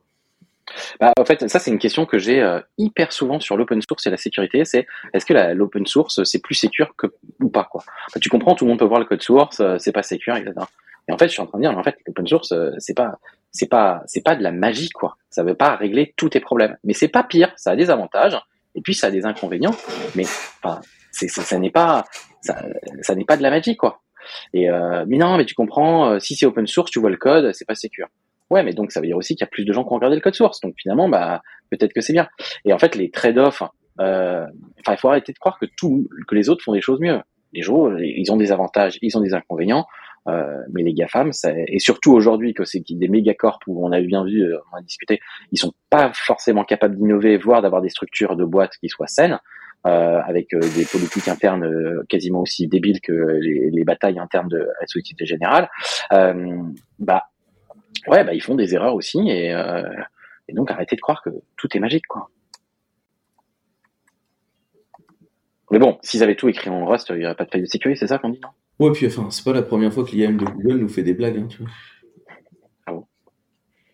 T'es spécialiste en IAM toi maintenant? Bah, C'est-à-dire qu'on en fait souvent chez nous. Donc c'est quand même un sujet récurrent quand même euh, chez Clever. euh, Tu peux euh, pas intégrer Biscuit à VLC Alors moi, je peux te dire qu'un truc que j'ai pas envie de faire dans VLC, c'est euh, ni de l'IAM ni de l'autre, tu vois. C'est tellement compliqué, prise de tête, etc. À chaque fois que j'ai fait, que j'ai bossé, et que j'ai eu des gens euh, qui m'ont demandé des trucs sur le, de, de de l'authentification, de l'autorisation, euh, de l'IAM, j'ai j'ai vraiment eu envie de pleurer, quoi. C'est vraiment. D'abord, c'est pas passionnant. Désolé hein, pour ceux qui en font. Et moi, ça m'impressionne pas du tout. Et surtout, euh, c'est une galère. C'est une galère. Il faut qu'on. T'as toujours plein de cas. Et puis surtout, t'es es au service d'utilisateurs qui ont qui ont envie de faire des conneries. Quoi. Mais non, mais c'est que celui de Google, il y a, il y a manifestement plusieurs portes euh, dedans parce que parce que tu vois, je- je- c'est l'histoire, c'est sur Google Plus où en fait tu pouvais accéder à la data de tout et n'importe qui, euh, suffisait de prendre la bonne porte. Tu te dis genre mais IAM, est-ce qu'il est vraiment gateway de tout ou est-ce que genre il leur pose la, il lui pose la question quand il est de bonne nouvelle et, et, et, et en fait dans ces Tu moments-là, penses qu'ils datent de Google Plus leur, leur IAM Non, quand même pas. bah, euh, en partie. Et, surtout, ça veut dire que si, pour que ça, ça se produise dedans, bah, c'est qu'il y avait des portes dérobées pour pouvoir bypasser des trucs. Et en fait, je, je pense que moi, ça remet un discours que j'ai régulièrement, qui est de dire le RGPD et la, la défense de la vie privée, c'est une force. Parce que si tu es privacy first et si t'es es design, t'es privacy by design, ce genre Ça- d'erreur ne peut pas t'arriver en fait. Ça, je suis grave d'accord. Mis en place des choses. Et, et pour moi, c'est vraiment ça que ça, pour moi, c'est vraiment ça que ça, ça, ça illustre, quoi. C'est des problèmes. Bah, de toute façon, ça, ça c'était un, un un- dernier, enfin il y a quelques années, on m'a demandé souvent si c'était faisable de faire un Google euh, un Google Docs euh, euh, français quoi. Et euh, bon, qui était un sujet et un des premiers trucs, j'ai dit bah en fait d'abord avant de faire ça, avant de faire ton Google Docs, ce qui est important, c'est de faire ta couche de stockage et cette couche de stockage, elle doit être décentralisée et sécurisée. Une fois qu'elle est bien faite et que tu as un stockage objet et un stockage de données, bah, après tu peux faire tu peux faire un, tu vois, tout, tout le protocole euh, où tu, enfin, quand tu regardes le, le protocole de Google Doc, en fait, c'est un journal de base de données. C'est-à-dire qu'en fait, tu fais plein d'actions qui sont une par une, et puis tu les synchronises entre personnes. Euh, et c'est un, type d'algo, euh, et ça, c'est relativement connu. Et moi, ce que je disais, bah, le premier truc, c'est de faire de- du chiffrement et des, deux, des, des données chiffrées et décentralisées. T'as Cryptcloud euh, qui, qui fonctionne sur ce modèle-là, hein, où ils utilisent, euh, je crois, une blockchain pour euh, toute la Mais partie. t'as pas euh, besoin de blockchain, putain. Mais, Mais mais, t'as pas besoin de blockchain. euh, Ah, mais juste, pour- euh, non, mais je, je, te dis pas ça en disant là, c'est de la blockchain donc c'est révolutionnaire. Je dis juste qu'ils l'utilisent, soit. Mais euh, dans, dans tous les cas, il y a, il y a Cryptpad qui fonctionne sur ce modèle-là avec du chiffrement. euh, oui, des- sauf que des données. Et, euh, Alors, je suis tout à fait d'accord, sauf qu'ils n'ont pas du tout la couche qui me paraît euh, nécessaire, qui est véritablement de faire du, de, de, de, de, de- En fait, il faut chiffrer par petits blocs les actions en mode journal. C'est-à-dire que, tu vois, quand tu vas regarder la plupart des, apps en mode texte, que tu veux collaborative, en fait, tu vas dire, bah, euh, Quentin, il a fait ça, grosso il a mis ça en gras, euh, et ça, ça marche sur quasiment toutes les apps. Mais il faut commencer par ça. Et surtout, il faut avoir un truc chiffré par défaut, parce que tu commences par là, et c'est là où tu vas avoir un edge que de toute façon Google ne peut pas avoir. Et tu le décentralises aussi pour dire aux gens, euh, bah, tu peux apporter ton NAS, tu as un protocole à la S3 like, tu apportes ton NAS et tes données non seulement elles sont chiffrées, mais elles sont chez toi. Les apps, elles ne le sont pas. Donc là, tu as l'avantage de justement la, simplicité de plan, etc. Mais là, tu as un vrai edge. Parce que si tu veux aller faire euh, de l'Office 365 dans le cloud un peu bêtement, bah en fait, ce que tu vas faire, c'est que tu vas te battre contre Office 365 il y a, il y a 10 ans. Et c'est pas ça. Et les gens qui, de toute façon, n'en ont rien à foutre de la sécurité de leurs données, de toute façon, à la fin, ils iront chez Google et chez, et chez, et chez Microsoft. Donc, il faut que tu ailles voir des ne gens qui sont privacy prix, parce que euh, si tu veux, euh, moi, quand on faisait des comparatifs de, de, de stockage en ligne, quand tu regardais l'offre de Microsoft euh, sur Office 365 grand public, où tu payes 10 balles par mois, t'as euh, 6 Tera de stockage, euh, l'accès à la licence Office euh, et l'intégration à Windows. C'est Qu'est-ce que contre ça? Tu vois, pe- personne, c'est, même juste le stockage à ce tarif-là, pour, pour beaucoup, c'est compliqué.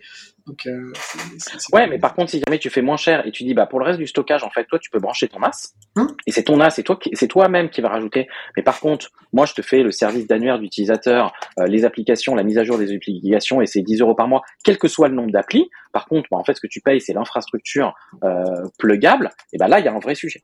Et moi, et à ce moment-là, tu peux le faire en étant privacy conscious day one. Day one, tu te cette- Je fais quoi ce week-end Fais ça bah, en fait, le problème, c'est que.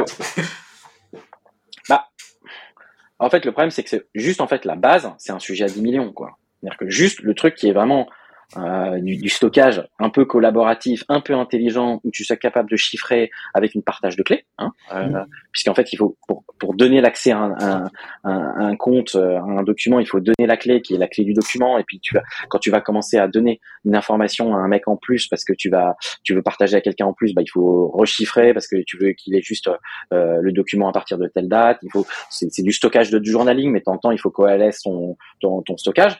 C'est quand même des sujets qui sont, euh, il y a C'est pas rien d'infaisable. C'est rien d'infaisable avec des gens euh, pas mauvais, mais c'est pas un truc qui est finançable par un VC parce que bah à la fin, euh, moi j'ai juste la base pour laquelle tu pourrais avoir euh, du stockage distribué pour faire des apps, et je t'ai fait aucune app. Et rien à voir avec aucune app.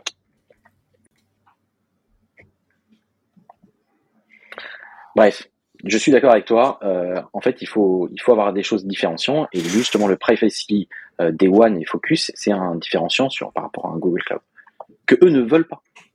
Ils ne voudront jamais. Ils veulent, ils veulent donner l'impression qu'ils le. Mais euh, tu vois, c'est comme l'histoire du chiffrement sur, Gmail, quoi. Tu vois, ils leur sortent toutes les tous les trois ans pour expliquer que à partir de maintenant, euh, Gmail, euh, t'inquiète pas, ça, ça va être sécurisé, c'est chiffré, tout ça, et, et on protège vos données. C'est ça. Et mon cul, c'est du poulet, comme on dit. Hein. Je, je, je, fais avancer le sujet de ton cul. euh, J'avais bien compris. euh. euh, Moi, j'étais plus sur le poulet. mais- J'ai euh, une news de, de TSMC qui, euh, qui est en train d'investir massivement euh, aux États-Unis pour produire, parce que bon, euh, tout produire à Taïwan, ça pose des soucis. Euh, c'est assez intéressant. Moi, ce ce que j'ai trouvé très très intéressant, c'est euh, le CEO euh, de, de, TSMC qui dit Globalization is almost dead, free trade is almost dead. Et, euh, je, trouve que c'est très intéressant de voir la tension complète du monde que nous avons actuellement, où clairement la, la, le, free market, qui a été la règle, j'ai l'impression est un peu plus tendu euh. Est-ce que tu as vu lié à ça euh, la visite de Macron euh, là aux US après de Biden? En fait, il s'est, il s'est, là ils ont fait un plan de relance de 375 milliards euh, les États-Unis et en fait c'est un, un truc de protectionnisme. euh, Enfin, quasiment toutes les euh, toutes les mesures sont des mesures protectionnistes et euh, et il y a un vrai souci là-dessus. Euh, et Macron essaie de faire bouger le truc et euh, il y a rien évidemment il y a absolument rien qu'à bouger. Euh, mais ouais, je suis d'accord avec lui. Il y a un vrai, il a un vrai problème euh, aujourd'hui euh, là-dessus. Ah, ah, Après, moi, c'est comme sur la fin de la Silicon Valley. C'est-à-dire que euh, là, en ce moment, on est dans un mood où, euh, suite à, au problème qu'on a eu ces deux dernières années sur l'approvisionnement, euh, sur euh, un monde globalisé où en fait tout dépend de la Chine et où la Chine s'arrête, du coup tout le monde s'arrête. Je pense qu'on est dans une phase où on se dit bon, faut changer de modèle. Euh, mais c'est, j'ai peur que ça soit une tendance euh, et qu'on on oublie vite ça une fois que tout aura redémarré. On, on, verra. Je pense que ça va avoir des effets néanmoins, en tout cas sur le besoin. De toute façon, on le voit, Intel euh, a promis des, a promis des, des, des usines en Europe. TSMC est sur le même mood. Il y aura des usines autant aux États-Unis qu'en Europe, je pense à terme. Euh, mais ça va être une manière de rapprocher euh, des producteurs mondiaux de leur point de. Euh, mais t'as pas. Euh, ce qu'il faudrait, c'est que on, en Europe, on produise plus de semi-conducteurs. Pas que Intel produise plus de semi-conducteurs en Europe. Euh, maintenant, euh, c'est le sujet compliqué. Moi, j'ai écrit un, magazine où l'article d'ouverture, c'était euh, l'indépendance technologique n'existe pas. Euh, je, je, reste persuadé qu'on on est globalisé par nature parce que les, les composants sont fabriqués par des Asiatiques ou en Asie, euh, ils sont pensés par des Américains et ils sont vendus sur tous les marchés. Euh, moi, le problème que j'ai là-dedans, c'est que nous, on est purement consommateurs, pas totalement purement consommateurs, parce qu'en Europe, on a quand même des concepteurs de, de puces, ou en tout cas Intel. Et à l'inverse, ce que je disais toujours, c'est que Intel ne serait rien sans ASML qui fabrique des machines qui sont vitales à Intel pour fabriquer, et à TSMC, qui sont vitales pour fabriquer les processeurs d'aujourd'hui. C'est tout est interconnecté. Maintenant, dans ce marché-là, on n'est pas franchement le territoire qui récupère le plus de la valeur. Pour moi, c'est plutôt, c'est plutôt ça le problème. Maintenant, il y a des révolutions technologiques qui sont en cours. Euh, ça change à quoi Des choses. Je pense à la photonique euh, beaucoup, euh, qui dans le monde des processeurs va changer des choses sur le long terme, mais à des, à des échéances assez longues. Hein. On, on, voit des boîtes comme Lighton en France qui font des, qui font des choses là-dessus. Tous les constructeurs, euh, Intel fait des recherches en photonique depuis très très longtemps.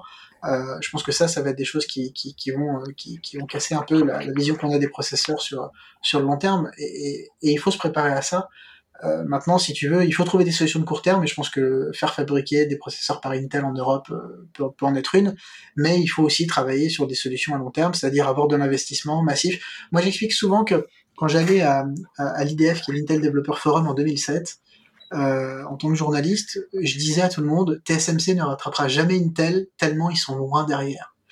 Ce qu'a fait Taïwan, c'est qu'ils ont investi dans TSMC massivement pendant plus de 15 ans, et maintenant, grâce aussi à l'aide d'Apple, grâce aussi à l'aide d'AMD, TSMC est devenu un géant, mais sans la décision politique de Taïwan de faire de TSMC ce qu'il est aujourd'hui, sans les moyens pour TSMC de faire venir des anciens ingénieurs d'Intel, de d'investir massivement dans des usines et de le faire de manière massive et durable et continue. C'est-à-dire qu'on on s'est pas dit un jour tiens on va faire un plan euh, où on va foutu milliards pour euh, fabriquer des usines, voir ça va bien se passer fabriquer des usines, c'est plusieurs dizaines de milliards sur plusieurs années, voire des dizaines d'années.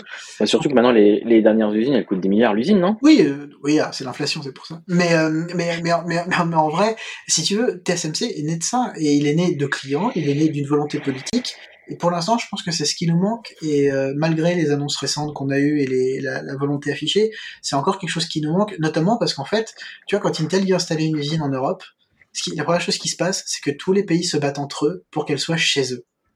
Euh, c'est euh, Intel quand ils ont fait leurs annonces euh, d'investissement en Europe l'année dernière, il fallait qu'il y ait un bout en France, un bout en Italie, un bout en Allemagne pour que tout le monde soit content. Et, et je pense que le, le, problème de la réflexion européenne sur le sujet, il est en partie là. Moi, pendant longtemps, quand j'allais au CES, je disais on est au salon américain de la tech.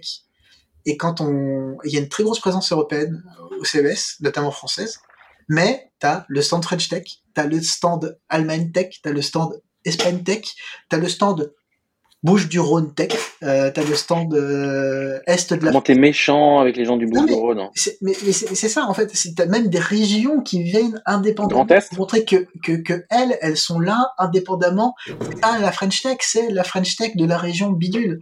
Et, et si tu veux, la, la, notion de tech européenne aux États-Unis, elle se voit pas. Parce que nous, on y va fragmenter. Et euh, je te ferai pas le coup du euh, seul, euh, seul on voit plus fort, ensemble on voit plus loin. Voilà, mais il y a un peu de ça. Et, je pense que sans être un fédéraliste, hein, je, pense que ce qui nous manque, c'est la capacité de travailler ensemble en Europe et d'arrêter de se dire quand on fait des investissements pour la tech, est-ce que c'est l'Allemagne ou la France qui va gagner plus dans le lot? Il faut bah... que l'Europe apprenne à, à, faire des choses. Euh, voilà. Et comme en Allemagne, il peut y avoir des batailles entre landers. Tant qu'on restera là-dedans, si tu veux, il euh, y, y, y, aura, y aura des problèmes. Et, et, je te dis, le manque de visibilité de la tech européenne en tant que structure, on a fait un French Tech, il faudrait une espèce d'Europe Tech. C'est quelque chose qui n'existe pas. Euh, et, on commence à avoir des projets. Il y a, il y qui, travaille sur un projet européen de, de, processeur ARM. Et mais tu vois, c'est une boîte qui a du mal à se financer. Elle est née chez Atos à l'époque Thierry Breton. Euh, elle a mais on a dit aux gens de C-Pearl, votre idée elle est géniale, mais financez-la tout seul, démerdez-vous. Et euh, alors, il y a du soutien de l'Europe sur ces sujets-là, il y a beaucoup de soutien de l'Europe sur le HPC, sur euh, sur des choses euh, tech qui sont assez euh, assez centrales, et pas mal de projets qui sont financés dans, dans, dans, le monde de la tech. Mais à mon avis, pas avec l'ampleur nécessaire et pas avec l'envergure nécessaire par rapport aux défis qui nous attendent. Et surtout quand il faut aller euh, fabriquer des usines, faire de la, de la, R&D sur des dizaines de milliards pendant des dizaines d'années. Voilà. Je pense que c'est le vrai problème. Mais après, on peut très bien se dire, on va saisir euh, la, la technologie d'après. Je typiquement des, des, des, des, solutions comme euh, euh la photonique. Que j'aime pas, mais comme le quantique, par exemple, ou comme la, la, photonique, des choses comme ça, sont des choses qui promettent potentiellement des, des, des ruptures. Il faut qu'on investisse dessus. Puis il y a des choses qui marcheront, des choses qui marcheront pas, mais au moins on aura essayé. Et, euh, et on essaye trop tu, de. Tu crois au quantique?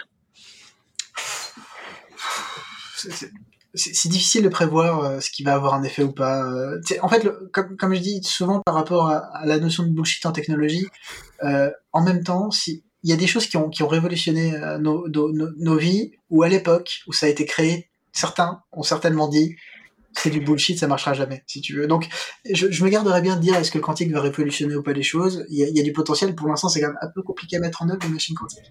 Mais tiens, voilà, je pense qu'il faut investir dans les choses pour savoir si elles sont, euh, si, si, elles sont capables de, de, transformer nos vies ou pas. Euh, voilà. Maintenant, je suis pour un regard critique sur ces choses-là.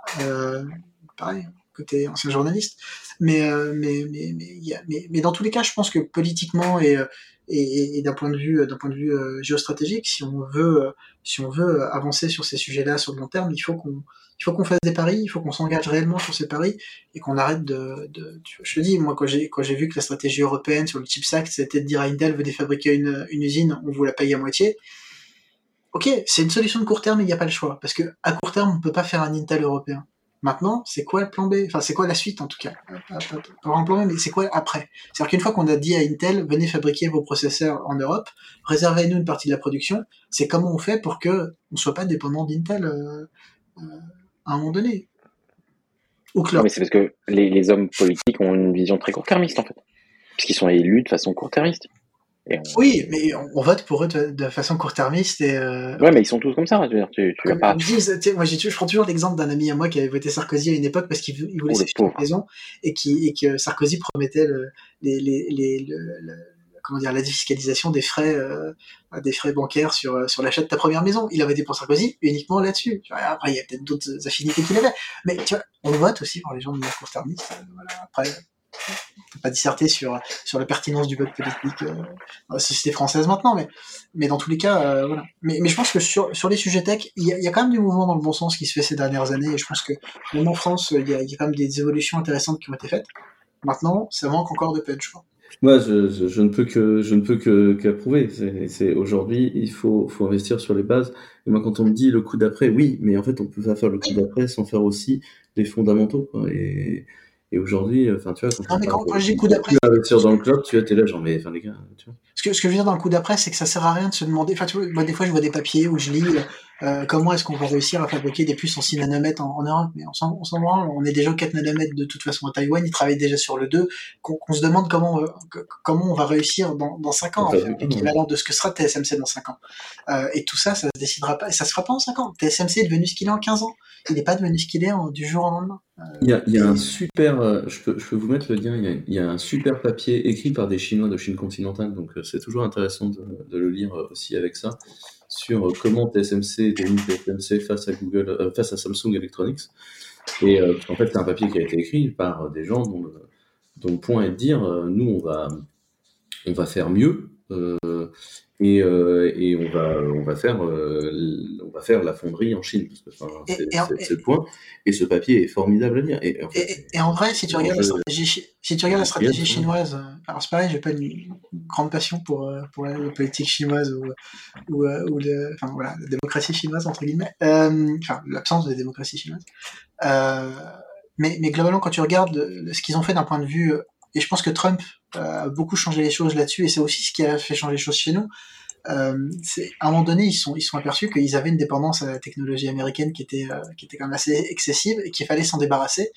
Euh, il y a à court terme, ils ont fait des partenariats avec des boîtes américaines. AMD fabrique euh, des processeurs sous licence chinoise, enfin des Chinois fabriquent sous licence AMD des, des processeurs x86 qui sont pas vendus sous marque AMD, c'est fait avec une espèce de joint venture euh, locale. Euh, et, euh, et donc c'est des processeurs Ryzen mais qui sont euh, sous marque chinoise. Et à plus long terme, ils ont misé sur RISC-V. Voilà, ils ont dit RISC-V c'est une architecture ouverte, on peut mettre la main dessus, on n'est pas dépendant de, de boîtes américaines ou de ARM ou de ce genre de choses pour ça, et on est all-in là-dessus, et ils font leur propre GPU, ils commencent à faire leur propre GPU, alors pour l'instant tout le monde se moque d'eux parce que c'est pas très rapide, ça va pas très vite, mais ça évolue de génération en génération, et ça s'améliore de génération en génération, et quand nous, ou en tout cas une partie du marché, fera son move sur i5, parce que mon pari c'est quand même qu'on finira par faire un move sur i5 comme on l'a fait sur ARM euh, ces dernières années d'ici 10 ans, et ben eux ils y seront. Pourquoi Parce que c'est le sens de l'histoire de se débarrasser des licences. Tu vois, euh, tu regardes, tu regardes ce qu'a fait Apple, ils étaient sur x86, ils sont passés sur ARM, dans 10 ans ils passeront sur i5 ou peut-être même avant, parce que ça leur évitera de payer une dîme à, à, à ARM, tu vois, et ils ont la capacité de le faire. Et, en Europe, c'est pareil. Si tu regardes euh, le, projet de processeur européen, il est basé sur ARM.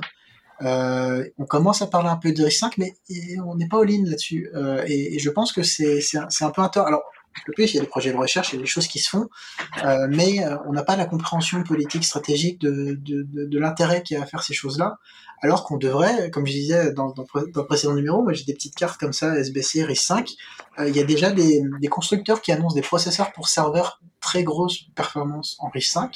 Ça va pas être des processeurs parfaits tout de suite, mais dans 2-3 ans, dans 5 ans, dans 10 ans, ça, deviendra de plus en plus compétitif. Et euh, il y a des gens qui misent beaucoup sur i5. C'est le cas d'Intel, par exemple, qui, dans ses usines, prévoit de fabriquer du i5. Ils investissent beaucoup dans ce qu'on appelle de l'IP, c'est-à-dire des blocs euh, logiques qui, utilisent du i5 pour, dans l'espoir d'en vendre et de fabriquer des processeurs dans leurs usines pour des tiers qui utilisent ces blocs d'IP-là. Euh, chez, nous, c'est des choses qu'on qu voit assez peu. Et je te dis, l'indépendance chinoise technologique, elle passera par des technologies telles que celle-là, et ils travaillent à ce que ça soit le cas. En Europe, c'est quoi notre stratégie sur le sujet? Moi, je la, je la vois pas. Peut-être moi qui suis défaillant, parce que euh, les, projets européens sur la tech sont quand même assez euh, nombreux. Euh, parfois, c'est difficile de s'y retrouver. Moi, je sais que dans le HPC, je me suis beaucoup perdu là-dessus quand j'écrivais des papiers. Mais, mais, en vrai, moi, je vois pas le on, félicite beaucoup Thierry Breton euh, sur, ce qu'il fait dans la tech. Je pense qu'effectivement, il a une impulsion qui est bonne. Mais j'aimerais bien que Thierry Breton nous dise, euh, voilà, moi je veux que dans 20 ans, euh, l'Europe soit, leader d'un monde où on est dépendant de, licences ouvertes pour le, hardware. Voilà, et on aura un intérêt à faire ça. Et justement, parce que les Américains font jamais ça, parce que toute la puissance américaine du processeur dépend d'x86. C'est AMD et Intel principalement. C'est des solutions fermées chez Nvidia et chez AMD pour les parties GPU.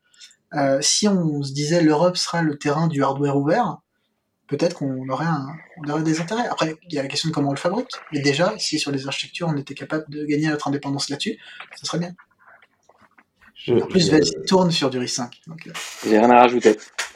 En fait, euh, en fait le, le- le problème, c'est qu'autour de la table, on est les quelques personnes qui, qui travaillons sur le sujet. Et C'est c'est précisément le problème. C'est aujourd'hui comment on, comment on se dit on est réellement capable de tenir euh, les investissements pour faire les choses. Mais- On envoie JB chercher des VC pour euh, nous financer notre prochaine architecture RIS5. Tu vois. Il adore ça. Tout à fait. Euh, Est-ce que euh, on est en train de casser la promesse que j'avais fait au client, euh, euh, qui était de dire genre euh, ce sera pas trop long, donc du coup je- mais tu nous mets tous les trois dans un podcast, ça peut être que long. vrai. Euh, Peut-être en, en, en gauze- en guise de clôture, euh, je vous ai proposé, euh, euh, je, vous, je vous ai proposé d'abord euh, un, un lien qui est que j'ai fait la- le bilan de l'année euh, dans le programme, dans le podcast IFTTD, comme je le fais toute l'année. Donc je vous ai mis le, le plan 1, voilà. Ça a été enregistré en décembre dernier. Euh, et euh, l'autre, c'est, euh, tu voulais nous parler du Veritech Trip, David? Ouais, alors il y a, une partenaire de chez OVH et, ami pour certains que, que, je connais bien qui, qui organise Veritech Trip, qui est un événement où ils ont eu la bonne idée de faire un événement où ils essayent de faire connaître les technologies du cloud à travers des partenaires et des développeurs. Donc c'est une conférence comme on en voit avec des CFP où les gens peuvent participer. Euh, c'est organisé le 2 février à la Cité des Sciences de Paris, si mes souvenirs sont bons. Euh, il y aura des gens de Clever qui seront sur, qui seront sur place. Euh, il y aura des, il y aura Pierre Zemb et, euh, et euh, Yannick Gard de chez nous qui, qui, qui seront là pour présenter des choses qu'on fait chez, chez, chez Clever. Il y aura des sujets assez tech sur qu'est-ce que c'est le NVMe over Fabric dans le stockage, qu'est-ce que c'est les technologies du cloud avancées, ou même des fois des choses un peu plus un peu plus légères. Ça a l'air intéressant, le programme est pas mal. N'importe qui peut venir. Euh, vous inscrire, euh, venez nous voir, boire des coups, discuter euh, et, voir les gens de OVH qui sont des gens très, gentils. Euh, et donc, voilà, j'ai mis un lien vers le billet de blog qui explique ce qu'il faut savoir pour, l'événement. Je, trouvais ça plutôt sympa qu'ils aient fait un événement qui soit pas centré sur eux-mêmes, parce que dans le cloud, et notamment dans le cloud français, européen, c'est bien qu'on arrive à travailler ensemble. Et donc l'initiative me semblait intéressante, donc je, voulais la féliciter pour ça. Euh, je vous quitte sur une musique. Moi, je vous propose Billy Idol, Running from the Ghost, qui a été réalisé, euh, euh, je sais plus trop quand, euh, mais c'est assez récent. Enfin, c'est- la fin de l'été. Euh, J'ai un petit tempérament euh, rock'n'roll euh, en ce moment. Euh, donc, euh, Tout à l'heure, on était un peu plus jazzy. bah ouais. Et euh, donc voilà, je vous mets ça. Euh, il me reste à vous remercier, messieurs. Euh, David. Merci à toi. Et merci Jean-Baptiste. Jean-Baptiste, est-ce qu'on se retrouve? T'es sur Twitter ou pas, Jean-Baptiste? Non, pas en public. Pas Je en tiens à ma, je tiens à ma santé mentale. Mais on peut le retrouver sur LinkedIn, il passe beaucoup sur LinkedIn. C'est vrai. Il participe à beaucoup d'événements. Ah, con, ouais. Oh, tout de suite, non. Donc voilà, merci beaucoup. Euh, vous pouvez tous nous retrouver. euh, vous, vous pouvez tous nous retrouver euh, donc euh, en ligne. Euh, merci de nous avoir suivis jusque là. Puis bah à très bientôt pour cette euh, très bonne année. quoi. Et bonne année 2023 à tout le monde. Ciao.